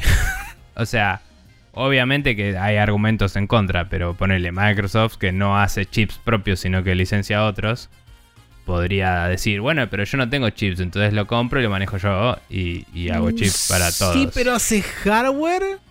Sí, pero hasta ahora viene licenciando. Igual, de nuevo, tranquilamente vas como Apple y decís, pero yo soy tu principal contraseña, cosa este, contraseña, ¿no? Contratista. Eh, competencia. Y, ah, competencia. Y nada, sí, o sea, hay argumentos por todos lados para todos. Por eso digo, ni- no se me ocurre ninguna entidad que podría comprarlo sin causar problemas. Sí creo que Nvidia es una de las que más problemas puede causar si lo Sí. compra. eh, lo cual es Ya curioso. fue. Que lo compre Monsanto. Claro, ahí va. Eh, Big Pharma, ya fue. Em, que lo compre Nintendo y haga la cosa linda, escuchamos una cosa. ¿eh? Em, pero bueno, por ahí Sony lo podría comprar si tuviera la plata. No, No, creo que sé tenga la si le da el cuero a Sony, ¿eh? porque hay que superar Mm-mm. 40 mil millones de dólares de oferta. Y bueno, eh, capaz si venden un 60% de su compañía, pueden, no sé. Eh, bueno, eh, siguiendo, eh, Valve prácticamente confirmó que no va a haber títulos exclusivos para Steam Deck. Esto, eh, personalmente, creo que es una no noticia, más bien, porque la Steam Deck Sí. es una PC y Valve dijo, chicos, es una PC. ¿Cuántas veces se lo tengo que decir, carajo mierda? Y si Sí. ves el Frequently Asked Questions, dice básicamente eso. Sí es cierto que el storefront que vas a ver cuando abras una Steam Deck, eh, cuando prendas una Steam Deck, eh, en ese hipotético caso, eh, Sí. es... eh, Cuenta la el storefront que ves va a mostrar juegos optimizados para Steam Deck, pero vas a poder comprar el juego que quieras, instalar el juego que quieras. Debería andar con la capa de compatibilidad que tiene de alguna forma, no necesariamente va a andar bien. Eh, y podés instalarle juegos aparte de Steam también. Em, Sí. Principalmente, eh, a, a- a título personal, puse esta noticia porque también a la par, no sé si fue esta semana específicamente, pero escuché en un par de lugares que habían reportado rumores sobre que Valve estaba desarrollando internamente un juego exclusivo para la. Steam Deck. Eh, están- eh, exactamente. creo que medio que anunciaron que van a no hacer un Half-Life 3 ni un Half-Life Alyx 2, pero Exactamente. un juego Están en la trabajando en. Half-Life para... Exactamente. Y sí, eh, creo que era posta. Lo dijeron, no sé si en Nextlander o en. ¿Dónde fue? Em, en un podcast que escuché esta semana lo citaron como que había sido noticia posta. Que había una declaración posta, no la vi. Pero Yo bueno. tampoco. Eh, el anuncio, entre comillas, era ese, era... Estamos haciendo un juego en la franquicia Half-Life para este... Para el, el Steam Deck. Pero eso no significa que va a ser exclusivo, sino que eh, va a tener soporte adecuado para todas las features en Steam Deck. Pero va a salir para PC también, lo que sea esto. Ah, eh, había salido en Valve News Network, aparentemente. ¿Qué De pasó? golpe pasó un chabón de estos... Compro, vendo, whatever, qué sé yo, y estaba como adentro de mi oreja, no sé. Pero bueno, tipo, de la nada empezó con el megáfono acá en la puerta de mi casa y fue, me asustó bastante. ¿Qué cosa decía? De- te decía que fue una noticia que aparentemente salió en Valve News Network en forma de rumor, no fue una confirmación de parte de Valve. Eh, pero IGN tiene una declaración oficial de Valve, dice, está bueno ver este, la cobertura de Valve News Network como una, con una buena dosis de, de escepticismo. Mm. Em, de escepticismo, ahí está, esa es la palabra. Creemos que es importante reiterar que mientras eh, Tyler es un Tyler es aparentemente uno de los editores de Valve News. Network, es un gamer apasionado, no tiene información extra en lo que sucede internamente en Valve, por ende cualquier anuncio importante sobre proyectos que tenemos en, o no en desarrollo va a venir directamente desde nosotros. Claro. Eh, Efectivamente no negando nada, pero no confirmando nada. Exactamente. Está bien. Bueno, no sé. Em, pero bueno. Eh, esas fueron las noticias de esta Sí. semana. Vamos a pasar al calendario. Que empieza con el martes 7. Con el Final Fantasy XIV Endwalker. Eh, esta es la expansión La última más reciente expansión. del juego. Eh, ¿Es la última de todas? ¿Habían dicho? Aparentemente no. O sea, originalmente se creía que sí, pero aparentemente no. Van a seguir eh, este, ad, ad eternum o hasta el día que digan, no, ¿sabes qué? Ya Nah, está. hasta que salga el siguiente MMO, supongo. Pero bueno. De ellos, digo. Eh, Sí. Bueno, va a salir para Windows, Mac, Play 4 y Play 5. Eh, después tenemos el Spellforce 3 Reforced para Windows, que es un RTS eh, con cosas de rol. Spellforce es un juego bastante viejo, me parece. Esto es una, supongo que es un remake por el nombre que tiene. Es un Asumo remaster. que sí, pero no lo sé. El nombre me suena que lo vi en los 90 del Sí, primero. es, tiene, Em. tiene nombre de juego de los 90. sí. sí, sí, tiene nombre de Te vi en una caja en Compumundo. Así. Em, Totalmente. Pero bueno. Eh, bien. Tenemos muchos títulos para este programa. Más. Sí. Eh, el miércoles 8 tenemos el Halo Infinite que finalmente se asoma ahí y dice hola, soy Master Chief y vengo a, a macarme con el cosito este. Y, mm, y sale para Windows y Xbox. Eh, y nada, es la campaña oficial del Halo. El jueves 9, además de estar el show de Mr. Doritos, eh, está el Loop Hero para Nintendo Switch. Eh, que no sé si le habrán agregado cosas a esta versión, porque no vi ningún trailer ni nada. eh, Yo pero tampoco. Habría que chusmear porque suelen hacerse ese tipo de cosas. Eh, y después el Monster Rancher 1 y 2 Deluxe para OTX, para Windows, Nintendo Switch y iOS. Que no sé qué artilugio extraño harán para emular el, el parseo de CDs que hacía el Monster Rancher original. Que vos le podías poner un CD cualquiera. Una vez que cargaste el juego en la memoria RAM de la PlayStation, podías abrir la Play, sacar el disco del juego, ponerle un CD de lo que sea. Y con la data que había ahí, hacía una generación de un bicho. Em, Ok. que no sé si tenía un algoritmo loco o simplemente leía el identificador, decía es un identificador que no tengo en mi base ya, así que agrego uno nuevo y, fi- y fin. ¿Me entendés? Supongo que podrían Pero hacerlo con gimmick. MP3, eh, indicarle desde tu, una carpeta de tu, por lo menos en PC, no sé en Switch y en iOS. Sí, no pero- necesariamente era de música, podías poner cualquier disco de cualquier cosa. Es como que leía unos bytes y decía, eh, ponele que tenés un bicho de estos. Pero Ok. yo no, no sé si tenía una generación procedural de algún tipo. em, que sería muy raro, porque tenés que saber exactamente cómo funcionan los formatos de CD de una forma medio mística. O si simplemente hacía eso, eh, leía dos o tres bytes y decía, estos dos o tres bytes los tengo en algún lado, no, bueno, guardalos y es este bicho ahora. Fin, ¿me entendés? Em, o capaz que lo usaba como seed de un random y con ese random te También. tiraba un bicho prehecho de algún lado. Pero bueno, de cualquier forma, sea cual sea, va a salir el eh, Monster Rancher 1 y 2 de X el día jueves 9. Em, y eso es todo lo que tenemos anotado para el calendario. Ese día, como decía, es el evento de Mr. Doritos. Capaz que salga algún Shadow Drop de algún juego así medio. Sí, y vale la pena mencionar que Mr. Dorito salió a decir Ah. públicamente en Twitter que... eh, es un tibio del orto.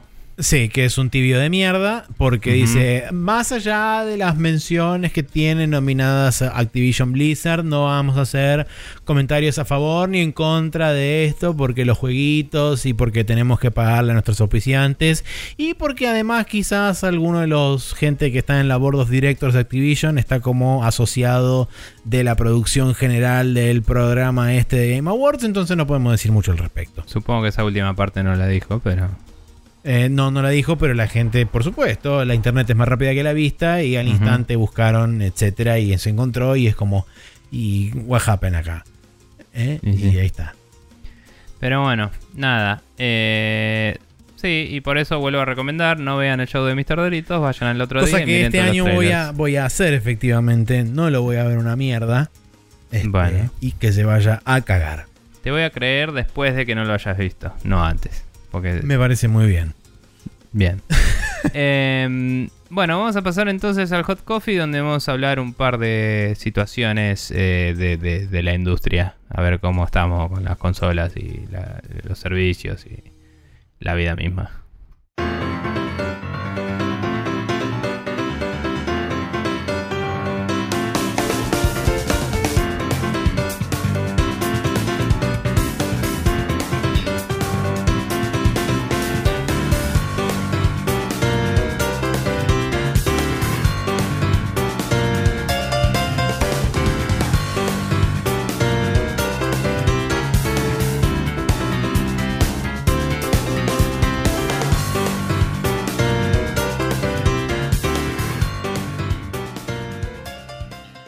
Estamos acá de vuelta en el Hot Coffee donde eh, Sony salió con un anuncio de que...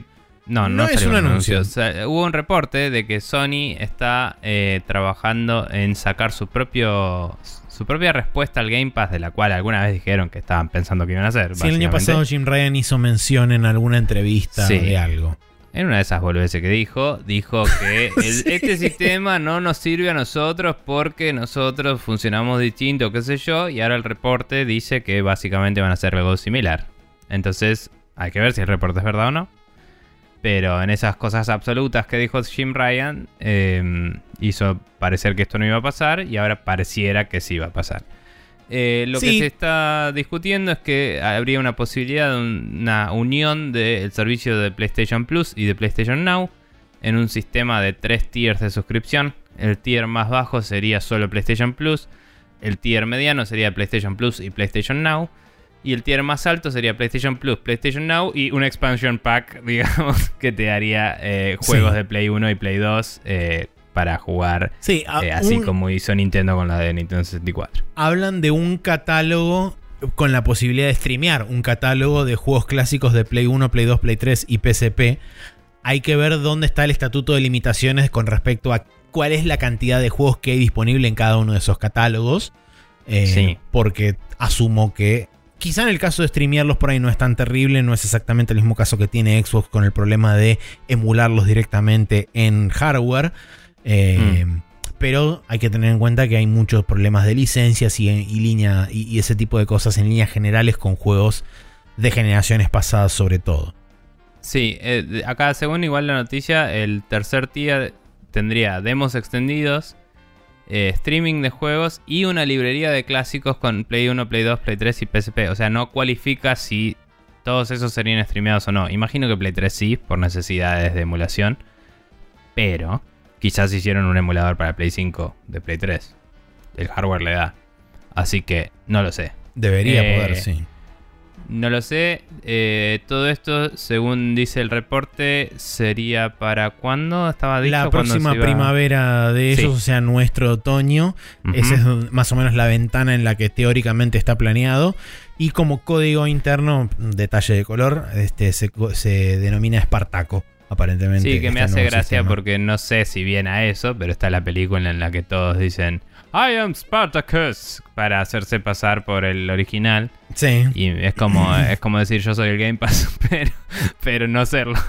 Em, eh, es verdad, no lo había pero considerado bueno. de esa forma, sí. O sea, no me sorprendería que vaya por ese lado. También puede ser que venga por otro lado. Pero bueno, de cualquier forma. eh, ahora vos tenías otra noticia acá anexa para hablar, pero digo, queríamos hablar un poquito de esto y de cómo podría competirle o no a, a Game Pass.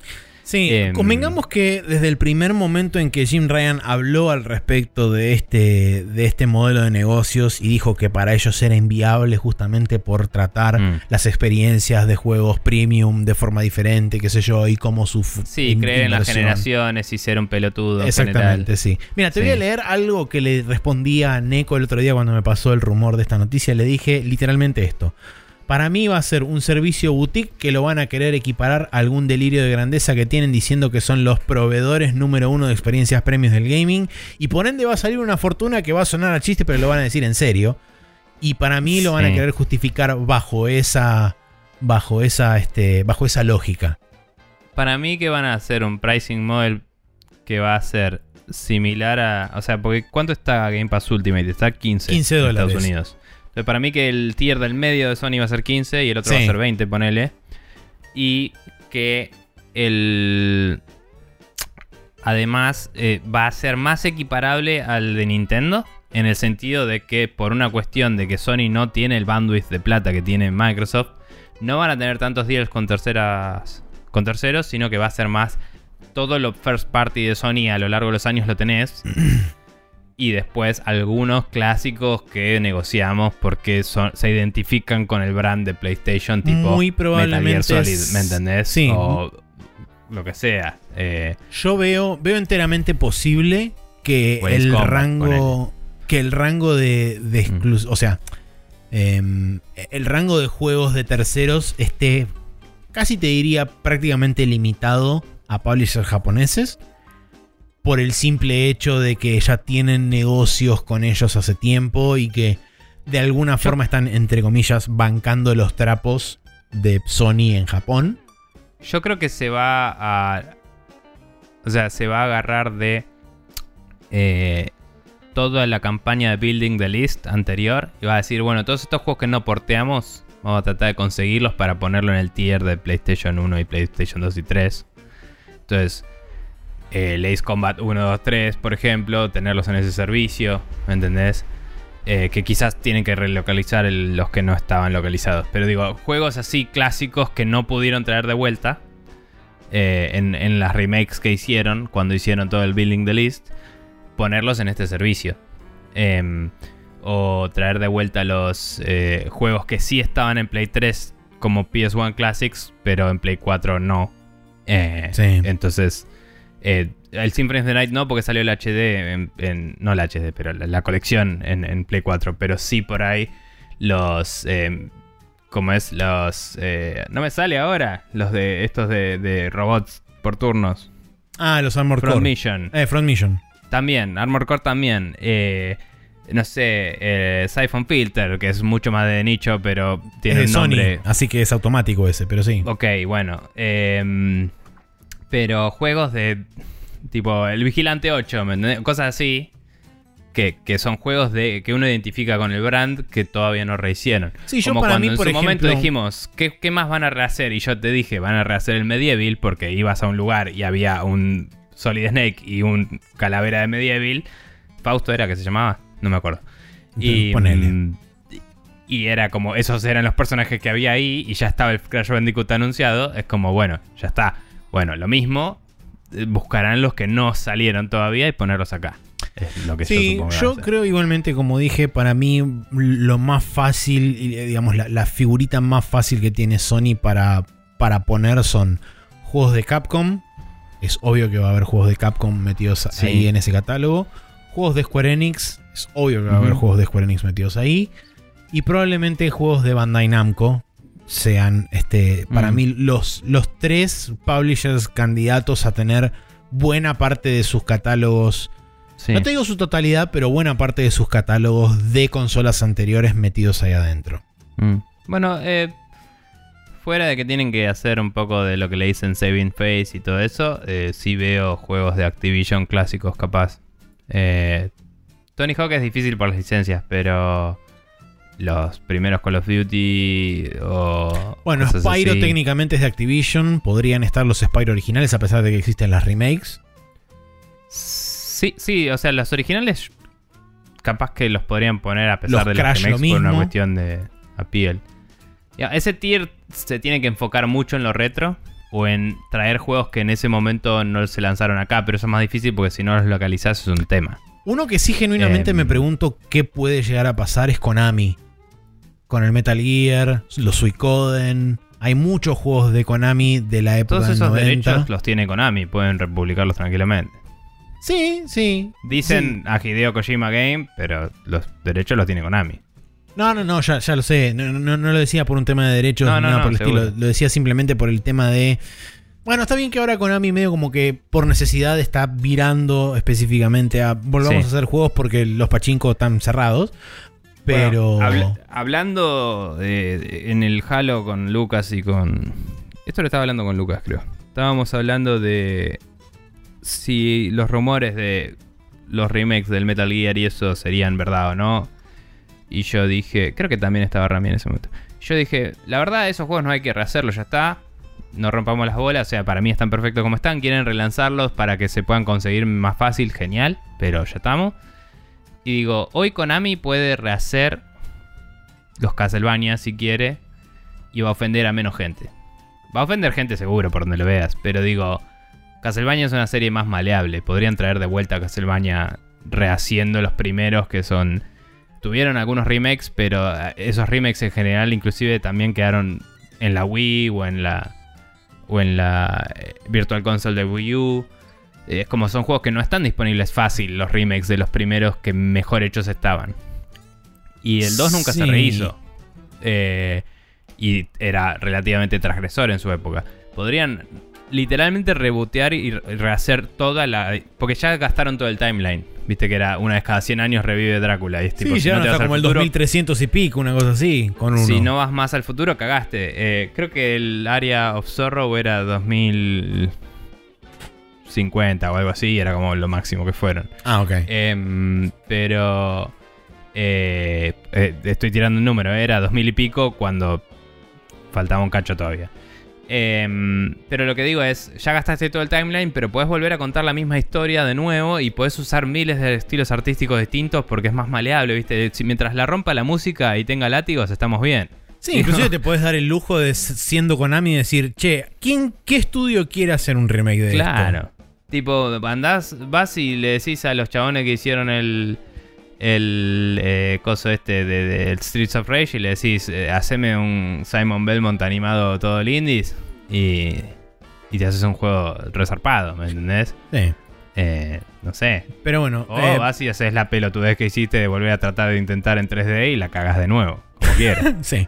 Eh, para reencauzar de vuelta el tema y volver a Sí, Sony perdón. y el, y el coso este, el, el sistema de, supuestamente el Game Pass de Sony. Sí. Eh, ¿Cómo te parece que lo pueden llegar a promocionar esto? Considerando que técnicamente es una, es una competencia al Game Pass, pero que quizás ellos no lo quieran pintar como una competencia contra el Game Pass, dado que me da la impresión de que no va a tener las mismas características. De hecho, ya hablaron específicamente diciendo que no van a poner juegos de Play 5 este, en Day and Mm. Date uno. en, no un sistema similar, que obviamente no lo van a hacer.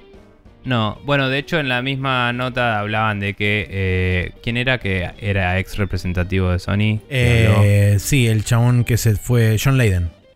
John Layden dijo que básicamente no les era solvente eh, porque vos tenés una cantidad de consolas y decía, si vos haces un juego que tiene más de 100 millones de dólares de gasto, para poder eh, con suscripciones bancarlo, tenés que tener como eh, 50 millones de... No, De 500 suscriptores. millones de jugadores que paguen la suscripción, decía, para empezar a bancar eso, porque nada, supongo que está hablando de la infraestructura y de todo eso solo para bancar ese juego, decía em, con el precio de 10 dólares por mes y decía que no se sostenía para el modelo de Sony y, y, eh, básicamente eso porque nada, darte el juego el día 1 le implicaría un gasto grande. Eh, entonces te Sí, tienen que supuestamente le el juego. reduce las ganancias de compra, dado que va a haber gente que no lo va a comprar y lo va a, stream- lo va a jugar directo Claro. desde la Te suscripción. tienen que te tienen que seguir vendiendo el juego y ellos son los primeros en decir, no, ahora salen 70 dólares porque ñe, ñe, ñe, ñe", y esas pelotudeces, ¿no? Entonces, el... Yo lo que veo es que literalmente están haciendo, si este reporte es verdad, están haciendo lo mejor que pueden hacer con lo que tienen y con lo que ya se suscribieron a hacer, digamos. O sea, me parece que es el approach correcto para lo que ellos están tratando de mantener. Si lo que ellos están tratando de mantener es lo correcto o no, es un tema aparte. Claro, sí, seguro. Pero yo creo que re- rearmar sus esquemas de suscripción de esta forma es también lo que me parece que tendría que haber hecho Microsoft, que Microsoft para mí debería dejar de tener el Gold hace rato. Sí. Tipo, si, si Microsoft saca el Gold, le, le mete el dedito en el orto a Sony, que sigue teniendo el Plus. Em, si Microsoft tipo es gratis jugar en multiplayer. ¿Me entendés? Claro, bueno, Eh, tendría que hacer eso. Tendría que anunciar que, digamos, el Claro. multiplayer se vuelve y, y libre. decirte, che, el Game Pass te sigue dando Games with Gold, ¿me entendés?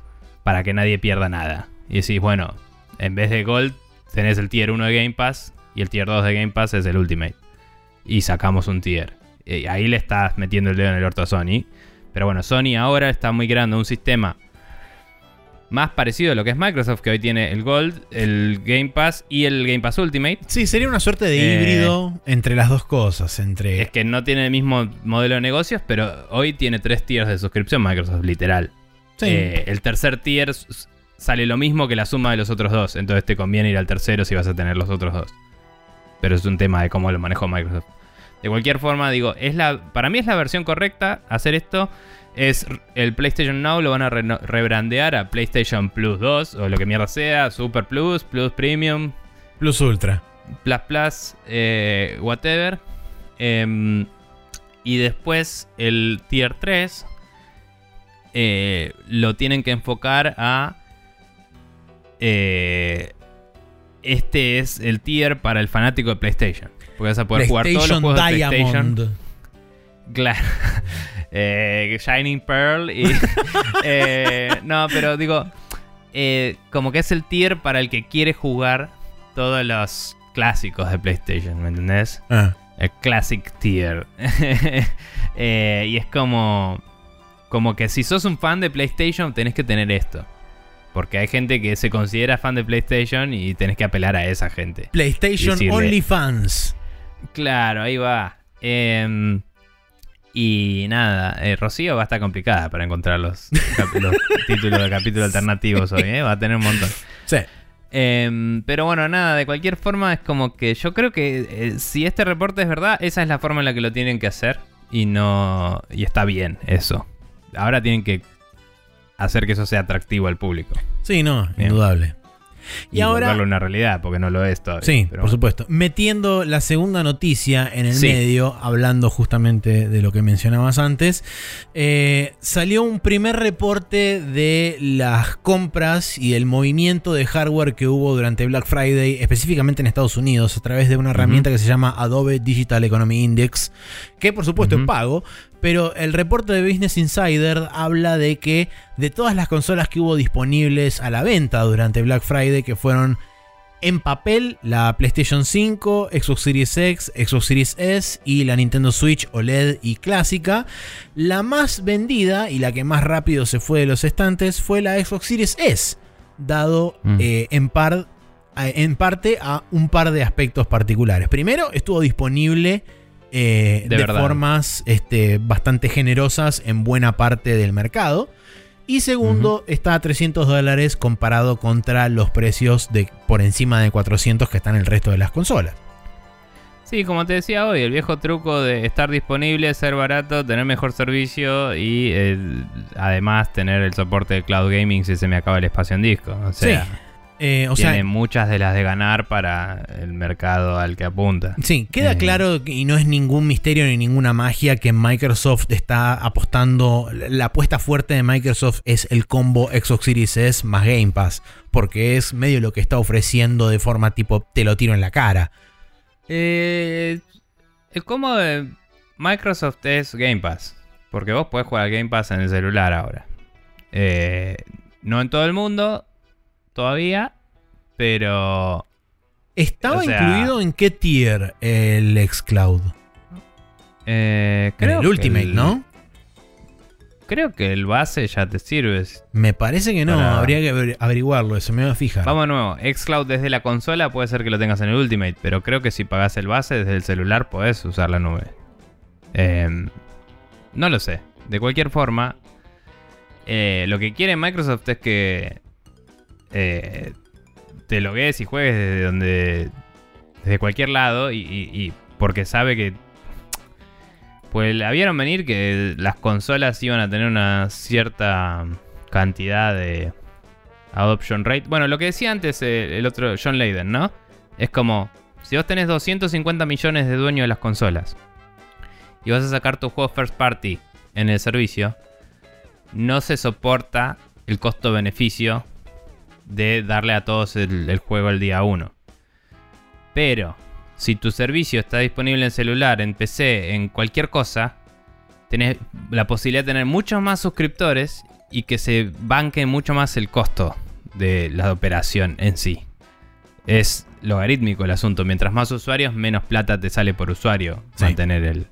Entonces, Seguro. para Microsoft la estrategia es obviamente que la mayoría tenga el hardware que pueda correr el servicio.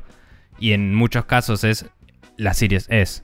En algunos casos, en algunos países y en algunos lugares, también es un celular. Ellos solo quieren que pagues Game Pass. El- la, el- la consola es la forma en la cual vos vas a acceder al Game Pass. Sí. El único, el único tier de Game Pass que tiene incluido el Xbox Game Cloud o, o como Mongo se diga, el- la posibilidad de streamear juegos es el Ultimate que pagas 15 dólares por mes. Ok, bueno, eh, para el que no tiene una consola y se conecta desde PC o desde celular, eh, es el mejor caso para Microsoft en el sentido de que les pagan más y no les cuesta una consola. Sí, además también Eh. cabe, cabe destacar que el Game Pass Ultimate es el que viene incluido con Gold y además trae la posibilidad también de acceder a todos los juegos de EA Play. Claro, pero por eso digo, ponele que soy una persona que dice, vivo en Estados Unidos, voy a jugar juegos de, de Game Pass, pero en mi laptop. Porque no tengo lugar para poner una tele y todo. Y ya fue, me compro un control. Me compro un control que arguably voy a comprar uno de Xbox y le doy plata a Microsoft. Y em, le pago el Game Pass Ultimate, que son 15 dólares por mes a Microsoft. Es casi el mejor caso para ellos, porque está bien que me tienen que servir stream de video que no es barato, pero ellos tienen el bandwidth y, y- y el volumen para hacerlo cost, cost effective, digamos. Y yo le estoy pagando para usar uno de todos los servicios que me da eso. Sí. Mientras que otra gente le paga 15 dólares y usa todos. Entonces yo soy más barato para ellos y les doy más plata. Sí, sí, seguro. Eh, y, y nada, en ese sentido, eso es lo que digo. Microsoft quiere volumen de usuarios porque eso lo hace más solvente.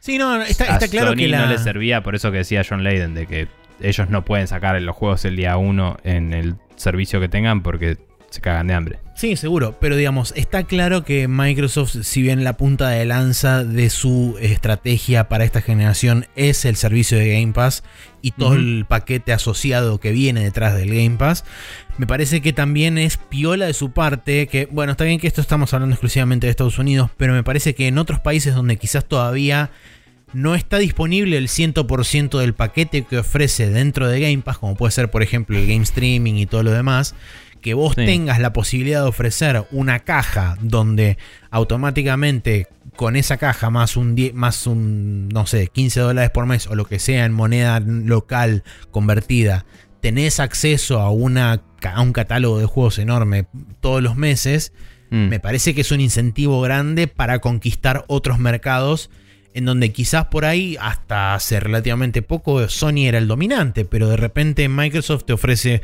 una te da una oferta mucho más generosa y te pasás para el otro lado. Sí, no, aparte en Estados Unidos te lo venden en cuotas, que nadie te vende nada en cuotas. Aparte. Bien, sí. Em, Que a ellos mucho no les caben las cuotas, pero en fin. Está bien, pero era más barata, todo, etcétera. O sea, eso es lo que digo. eh, fue la que más vendió porque primero que estaba en los estantes de los stores, a diferencia de otras que son difíciles de conseguir todavía. Y segundo que es la opción barata que te permite jugar más cosas por el costo que te sale. Por eso me parece Eh. que Sony va a tener bastante cuesta arriba el, el- el hecho de posicionar el servicio hipotético este que va a ofrecer a partir del año que viene. Eh, y no, realmente me, me cuesta pensar de qué forma lo va a marketinear y cuál es el, el enfoque que le quiere dar. Porque... Para mí, como decía, lo- lo- o sea, los dos tiers de abajo los van a marketinear como una renegociación de los que ya tiene. Sí, sí, eso seguro. Y Es- solo eso es te lo va a más vender, fácil. solo te tiene que vender el nuevo. Y el nuevo te lo va a vender como acceder a la librería de clásicos de PlayStation. Sí, Y te va a vender la aparte. nostalgia en cierta forma. Sí, eso es cierto. Eh, y no va a hablar de retrocompatibilidad como habla Xbox, va a hablar de acceder a la al familia catálogo y al histórico de catálogo PlayStation. clásico y al legado de esta eh, vida de elite, de eh, la experiencia, de- de- de- de- de- Sí. y, y nada, pero es lo mismo. Eh, Sí, eh, a fines prácticos sería muy similar. es lo mismo con menos plata. Sí. y eso lo va a hacer complicado que se vuelva interesante. Pero bueno. Sí, también como dije antes, el tema del factor de cuál es el price point al que van a apuntar con cada uno de Mm. los tiers también va a ser bastante definitorio a la hora de decir qué tan enervada va a estar la gente a la hora de que anuncies los precios, como por ejemplo pasó con el coso de Nintendo. Sí. Sí, eh, yo creo que va a ser un tema. Hay que ver si el tercer tier se puede contratar solo, capaz. Eh, ahí lo, lo- en el reporte lo hice como tier, pero capaz que vos tenés un PlayStation Sí, Classics. Tampoco sé si son acumulativos, porque quizás... Claro, o sea, la, la descripción del, del reporte es que son tres tiers de un servicio. O sea, vos tenés que ir incrementando la cantidad que gastás para acceder Claro. a más cosas. Exactamente. Pero, sí, el acceso a los PlayStation Classics, whatever, se puede contratar por separado y yo soy una persona que le gusta el single player, capaz que puedo pagar eso solo. Y en ese sentido puede ser interesante. Em, capaz que no- son no dos sé si van a una- tener la y un servicio aparte, ¿me entendés? No sé O si van a tener la capacidad de hacer un desglose tan. tan pormenorizado de eso. Me parece que es, más fácil Mm. para ellos ofrecerlo como un paquete en el que puedes, que puedes justamente decir, bueno, ok, con un adicional cubrís el segundo tier, con dos adicionales cubrís el tercer tier. Olvídate que. que va a estar re enquilombado de comprar esto en el store. Sí, O sea, va, a- con- va a ser indescifrable. Además, eso también. Para mí va a ser medio indescifrable todo hasta que Mm. alguien lo termine de explicar bien en un puto video. El- Eh, el- Lo que tiene el sistema de tiers es medio lo que decía antes, ¿no? De que, viste que vos decías que el cloud solo está disponible para el tier más alto de Game Pass. Sí. Entonces, si yo solo voy a usar el cloud, tengo que pagarte la mayor cantidad de plata. Eh, entonces es más redituable. Si vos para- me estás ese- dando juegos streameados de Play 3, no me lo vas a poder cobrar 5 dólares por separado. Me vas a querer cobrar 15, 20 o lo que Sí, sea el, el, el máximo paquete precio. completo. Sí, y es- vas a caer en un caso similar Claro. al que solamente consume xCloud del lado de Microsoft. Tenés razón. Claro, y, y en ese mismo tier vos vas a, a tener algunos juegos que sí se van a instalar, porque hay juegos que de, de Play 2 se hicieron compatible con Play 4, y hay juegos de Play 1 que podrían tranquilamente hacer que corran en la Play 4 o la Play 5. Em, y esos que los instalás, y que viste que hoy PlayStation Now te deja instalar juegos que antes streamabas. Sí, Digo, sí. esos que instalás, los instalaste una vez y, y operativamente les cuesta mucho menos eso que seguir streameándote.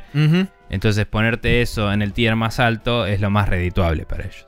Sí, sí, seguro. Eh, porque te dan menos servicio por más plata. Y la, la excusa es, ah, bueno, pero te incluimos todo lo anterior también. Sí, bueno, pero yo estoy usando esto. Y Sí, te no. tengo que pagar Tal cual. la mayor cantidad de plata. Hay que ver si el precio, como vos decís, es apreciado por la gente como eh, adecuado para lo que ofrecen. Y para eso te lo van a querer vender como que es una experiencia única, irrepetible y mágica. Sí, como dije, Y se es están- como, ah, sí, sea, existe la emulación, gracias. Van a, van a intentar seguir la línea la línea marketinera que están utilizando de eh, son, somos un proveedor de experiencias premium, medio boutique. Este, y me parece que van a querer seguir la misma línea. Y no sé, no sé si la oferta de este servicio cuaja bien con esa imagen que está queriendo vender Mm. Sony. Sobre todo para la gente que históricamente siempre fue de Sony y principalmente le interesa jugar el catálogo anterior de juegos porque tiene una nostalgia especial, porque fueron juegos Claro. formativos para ellos, sea por lo que sea. O sea, seguramente va a haber gente que pague el precio que sea, pero me da la impresión de que se va a encontrar con una fricción bastante importante de por ahí principalmente gente que quedó bastante desencantada de la transición entre PlayStation 4 y PlayStation 5 y los últimos años de PlayStation 4, que es Mm. quizá mucha gente que apuntaba a un o que buscaba el catálogo principalmente oriental de PlayStation y no tanto el catálogo más occidental al cual se fue tirando paulatinamente y hoy en día es prácticamente lo que rige dentro de Sony. Eh, son los, los grandes blockbusters occidentales y medio que esa esa mm, esa cosa medio quiche si querés de, de antaño de juegos medio experimentales esotéricos y qué sé yo ¿Dónde tanto- está el Tokyo Jungle de esta generación? Claro, ese tipo de cosas. Este, y mismo también el, el- el enorme catálogo y, de- y soporte de juegos japoneses que tenía PlayStation históricamente, que lo tuvo, y que hoy en día están más... Muertos. eh, no, diría muertos, hoy día que está más... eh, eh, eh, ¿Cómo se llama esto? Em, igualmente repartidos en otras plataformas, porque hoy tenés Ah, muchas franquicias exclusivas de PlayStation que hoy también están bueno. Sí, disponibles perdón, en Xbox y en PC. en los estudios de Japón de Sony. Ah, no, no, no. sí, eso, es, eso es otro tema. Si olvídate, eso Sí. está muertísimo. Pensaba yo Mm. directamente en el, en el output que tenía de juegos japoneses en general. PlayStation. Hoy en Sí, día eso sí. está mucho más uniformemente repartido en otras, en otras plataformas. Sí. em, sí, en cuanto a la parte que ve Occidente. Tipo, en Japón Sí, por supuesto. sigue habiendo muchas empresas que solo están en Switch y muchas empresas que solo están en PlayStation. Sí, sí, sí, sí, sí. Eh, Y esa división al japonés le duele particularmente porque tiene que elegir entre esas dos a veces. Seguro. Eh, pero bueno. Eh, afuera de, de Japón, que los juegos japoneses no suelen llegar medio em, distribuidos en otros lados, inclusive donde ven que hay más consumidores interesados, que suele ser la PC. Eh, a veces el juego que es exclusivo de PlayStation en Japón, acá está exclusivamente en PC. O, o cosas así raras. Em, pero bueno. Pero bueno, nada. eh, yo creo que fuera de todo, eh, un tier que te dé juegos clásicos de PlayStation es algo que le va a hacer bien a la consola que hoy tiene muy pocos juegos. No tiene recompatibilidad, retrocompatibilidad con más allá de la Play 4 Ujú. y da la oportunidad de revivir franquicias que después puede que haya interés en rebotear o en, re- o en remasterizar, que es algo que también es más cost effective, aunque igual hay que invertir mucha guita en algunos de esos remakes o más remasters, es como que es publicidad gratis para franquicias que tenés hace rato sin discusión. Entonces voy, juego un juego, digo, che, descubrí este juego re loco de hace 20 años y tipo mucha gente lo juega y después es como, ah, este juego de hace 20 años vuelve en forma de fichas y nada, es... Hay, hay incentivos ahí para la Sí. industria de, de meterse en esa movida. Entonces también le conviene a algunos publishers decir, che, sí, te voy a dar este juego que no está moviendo unidades para tu servicio. Porque después yo puedo capitalizar eso en merchandising o en otra. O en revivirlo de alguna forma. O en vender literalmente el mismo juego en PC. Que no es un negocio que a Sony le altere demasiado. Eh, pero bueno, lo tenés gratis entre comillas si pagas el servicio de Sony. Pero si no, lo compras en Steam, ponele. Claro. Sí. nada, es- hay de todo. Yo creo que es un buen paso adelante. Creo que eh, Sony le iría mejor sin un Jim Ryan adelante. Pero bueno, es sin. un tema aparte ese. sin un par de digo, personas. El chabón dijo literalmente esto no nos sirve a nosotros y ahora están eh, los reportes de que es algo similar. Nobleza Obliga, como dije antes, en, en alguna entrevista mencionó que estaban pensando Sí, un sistema que a ellos se les adap- se adaptara a lo que ellos querían hacer, pero que no iba a ser algo exactamente igual a Game Pass. Que en definitiva es más o menos lo que está planteando Sí, sí, la noticia. sí, sí, sí. No, por eso, como decía, dentro de lo que ellos tienen y quieren hacer, me parece que es lo mejor que pueden hacer. Sí. Pero bueno. Pero bien, Vamos si quieren ustedes comentarnos sobre alguna de estas cosas que hemos mencionado acá o quieren charlar sobre las noticias que mencionamos o alguna otra cosa en particular, pueden pasar por nuestro correo electrónico que es spreadshotnews.gmail.com Si no, pueden pasar por Instagram en eh, instagram.com eh, barra spreadshotnews. Si no, pueden pasar por Twitter en arroba spreadshotnews. Y por último, si quieren dejarnos alguna pregunta, lo pueden hacer en spreadshotnews.com barra preguntas. Sí, y me gustaría aclarar que estábamos hablando hoy de eh, para Navidad. Yo me voy a visitar a mis viejos, que ahora que se mudaron, etcétera. Eh, y vamos a grabarlo un poquito temporalmente. La semana anterior a la de Navidad lo vamos a grabar. Y en ese hablamos de los juegos del año.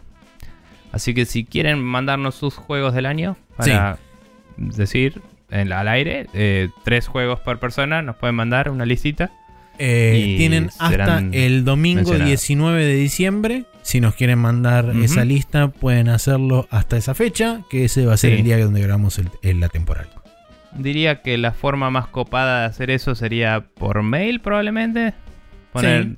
un topic que sea juegos del año y mandarnos Sí. por ahí. A spreadshotnews.gmail.com pueden mandarnos con un tópico lista de juegos o los gotis. Sí, el, tópico que quieran porque en general no tenemos tantos mails, así que esta primera call to, call to action es tipo cualquier mail que llegue, miro si es una lista y listo. Pero tres juegos por persona estaría bueno porque es el formato que solemos elegir. Y mm, eh, si lo tienen ordenado, genial. Si no, bueno, en el orden que quieran. Eh, y nada, está. Me parece que estaría bueno compartir un poco qué le gusta a la comunidad eh, o qué, qué le parecieron los juegos del año a ustedes. Nosotros tenemos que preparar nuestras listas. No sé si ya lo hiciste. Y yo trataría de prepararla antes de leer los mails por las dudas. Y después lo revisaré después de leer los Sí, mails a ver si sí, cambio de opinión. tengo pensado hacerlo. Tenía pensado bueno. hacerlo en estos días. De hecho, venía, Sí, yo también. venía considerando algunos juegos. Por supuesto, es la ya. época del año de abrir Steam y mirar qué te compraste en el año. Sí, eso Eh. este, y revisar otras listas y demás. Pero digamos que Sí. Por lo menos uno ya sé que está asegurado en el top 3. Mm. Este, Es la época del año de enojarse de que este año no salió en Steam el, el Hitman 1 también. Porque quiero jugar ese conchudo juego. El 3, y no salió. dirás. Hitman 3, perdón, sí. Sí. Em, quiero jugar ese conchudo juego y todavía no lo jugué. Y Yo me tampoco. molesta. Em, pero bueno, en enero jugaremos a Hitman. Sí. Eh, Such is Life. Eh, vamos a pasar al Special Mood donde les recomendaremos algunas cosillas para esta semana y después nos iremos.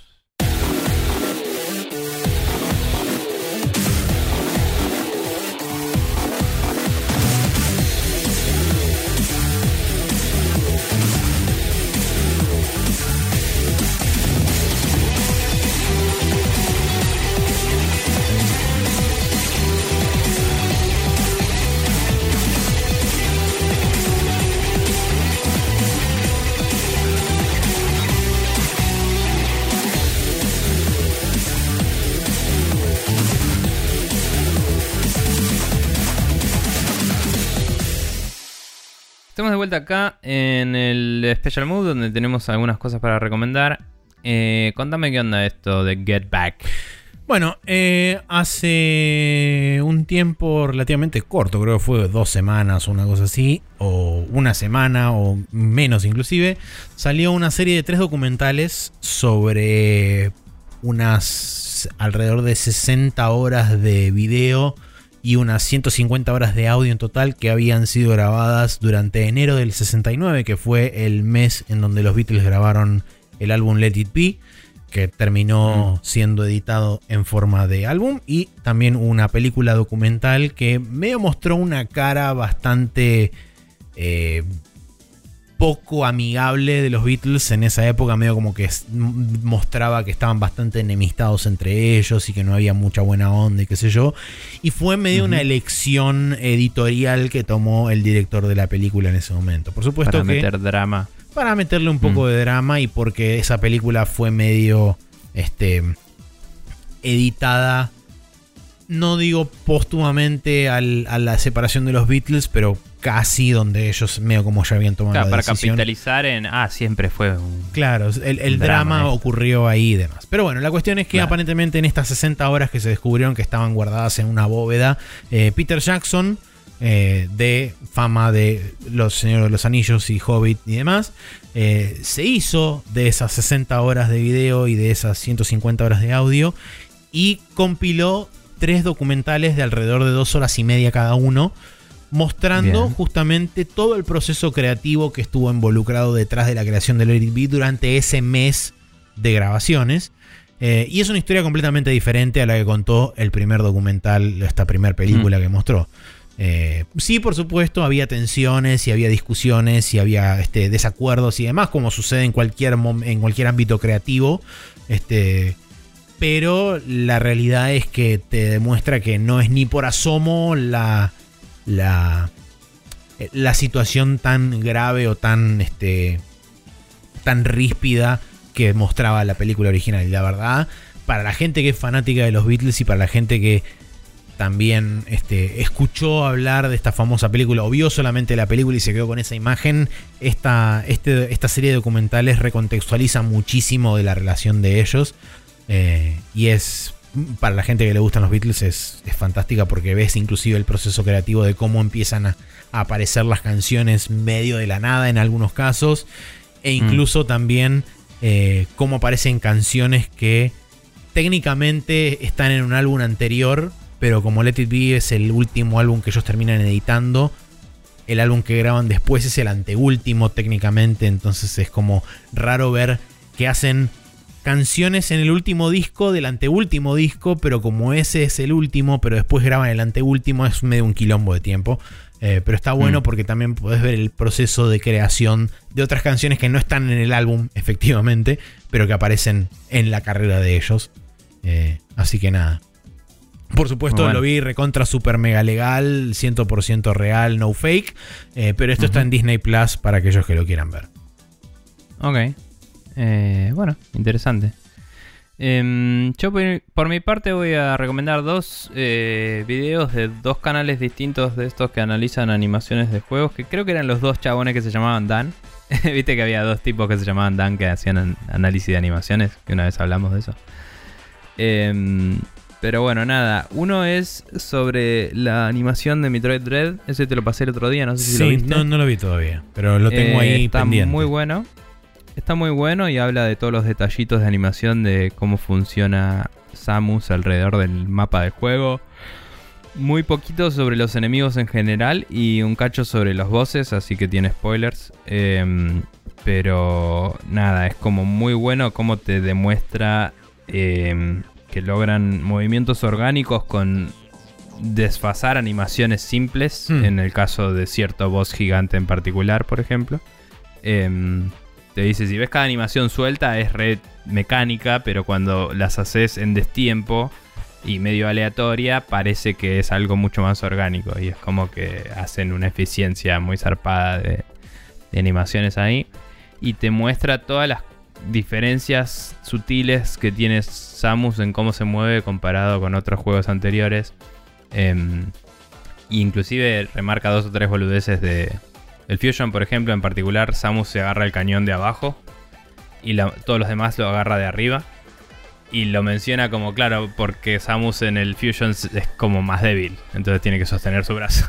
Y es como, wow, Claro. nunca pensé en eso. Em, Además no cuenta y- con el traje aument- que aumenta cosas, Claro, claro. sino que tiene como el, el- medio el bodysuit ese todo este, medio chupado Claro. por el por el parásito. Que creo que la idea de que se lo agarre de arriba es para bancar el recoil. Sí, Tipo, para bajar el brazo cuando vuelve para atrás, cuando dispara. Em, pero bueno, y te muestra cómo usan eh, el 3D de una forma efectiva para hacer que Samus gire su torso cuando estás apuntando en 360 grados. Y como el clipping del personaje prácticamente no existe porque está todo bien pensado. Te muestran un detalle que en el pie tiene una placa Mm, que se mueve Sí. cuando se gira para que la bota no clipee con su pierna y un montón de cosas así que me pareció muy lindo análisis. Y también salió hace poco el segundo video de una playlist que está haciendo el otro Dan que analiza animaciones, mm. que em, yo había visto el primero, vi el segundo de esta semana. eh, y es de animaciones de Final Fantasy. No recuerdo si recomendé el de la, el 1 ya. Pero eh, ya salió el del Final Fantasy 2. Está haciendo uno por cada Final Fantasy. Y te compara el 2 con el 1 un poquito. Porque en el 1 habla de la eficiencia de frames. O sea, es como, che, tenemos una cantidad de memoria que podemos usar. Así que a cada personaje le vamos a dar tantos estados. Y con estos estados tenemos que contar toda la puta historia del juego. Y el juego tiene muy poquita historia, contada más que nada con texto que, que pasa. Y después es todo gameplay. Y en el 2 empezaba a ver cutscenes directamente. em, tipo, y te muestra cómo empieza el juego, que te despertás en un lugar, te salvaron unos... O sea, empieza el juego y te atacan unos enemigos, te bajan y después estás en un lugar donde te rescatan unos personajes que empiezan al lado, eh, eh, al lado tuyo y se paran para verte más de cerca. Tipo, hay una mini animación de caminar hasta vos. Súper eficiente, ¿no? Es como bien básico de Family. Pero el chabón explicándote como diciendo esto no pasaba antes, mirá lo que hicieron. lo pones en contexto y decís, claro, esto es una locura que hayan hecho esto en ese momento. Y te muestra que los personajes te- hablan entre sí, que es tipo... En los RPG los personajes hablaban con vos cuando vos apretabas un botón, ¿entendés? Y acá hay diálogo pasando y se están hablando entre sí sobre vos, que estás ahí inconsciente. Y después se van y uno de los personajes está en la puerta mirando para afuera y se da vuelta un frame y vuelve a mirar para abajo y se va como diciendo, está pensando en vos. ¿Me entendés? Y es como cosas sutiles que lo único que hicieron fue rotar sprites y Sí, sí, sí. moverlos y, y poner dos boludeces. Y me parece muy interesante todo ese análisis y está bueno que lo está haciendo a lo largo de toda la saga, entonces lo va a seguir. Y, y nada, está, me parece muy copado cómo lo está haciendo. Em, y te muestra a veces como el mismo frame que sirve para una cosa, sirve para otra cosa en otro contexto totalmente distinto y funciona súper bien. Eh, así que nada, es particularmente interesante para la gente como yo que le gusta el pixel art y, y el, cómo se hacían los juegos retro y todo eso. Y la cosa Eh, linda. así que nada. Eh, Esos son. eh, el primer video se llama The Brilliant Animation of Mi- in Metroid Dread. y el segundo se llama The Animation of Final Fantasy. Que está el de 1 y 2. Eh, y los canales son Video Game Animation Study. Y el otro era, ya te digo. eh, el otro era. eh, New Frame Plus. Muy Eh, bien. Así que nada, eso. Si la gente quiere contactarse con nosotros para... No, si quiere escuchar el podcast, tiene que pasar por Apple Podcasts, Google Play Podcasts, Spotify de vez en cuando y archive.org y buscar Spreadshot News todo junto y sin acento, darle al botón de suscribirse y todos los lunes a las 0.30 horas tendrá disponible el último podcast eh, de la serie que estamos haciendo. Si no, spreadshotnews.com barra podcast es nuestro feed oficial, eso lo copian y lo pegan en cualquier reproductor de podcast y de esa, fin- de esa misma forma también podrán acceder a todos nuestros capítulos. Bien. Eh, bueno, gente, sabiendo todo eso, recuerden, si ya tienen pensado, mándennos por mail su listita de juegos del año. Tenemos hasta el 19 que vamos a grabar ese capítulo. Y mm, vamos a irnos yendo por hoy. Así merendamos, etcétera, la vida. Eh, sábado, Sí. whatever. Yo tengo que volar un avión. El Maxi tiene, tiene que llegar a la cordillera y, y todo eso. Eh, así que nada, nos veremos por ahí y hasta luego. Hasta la próxima.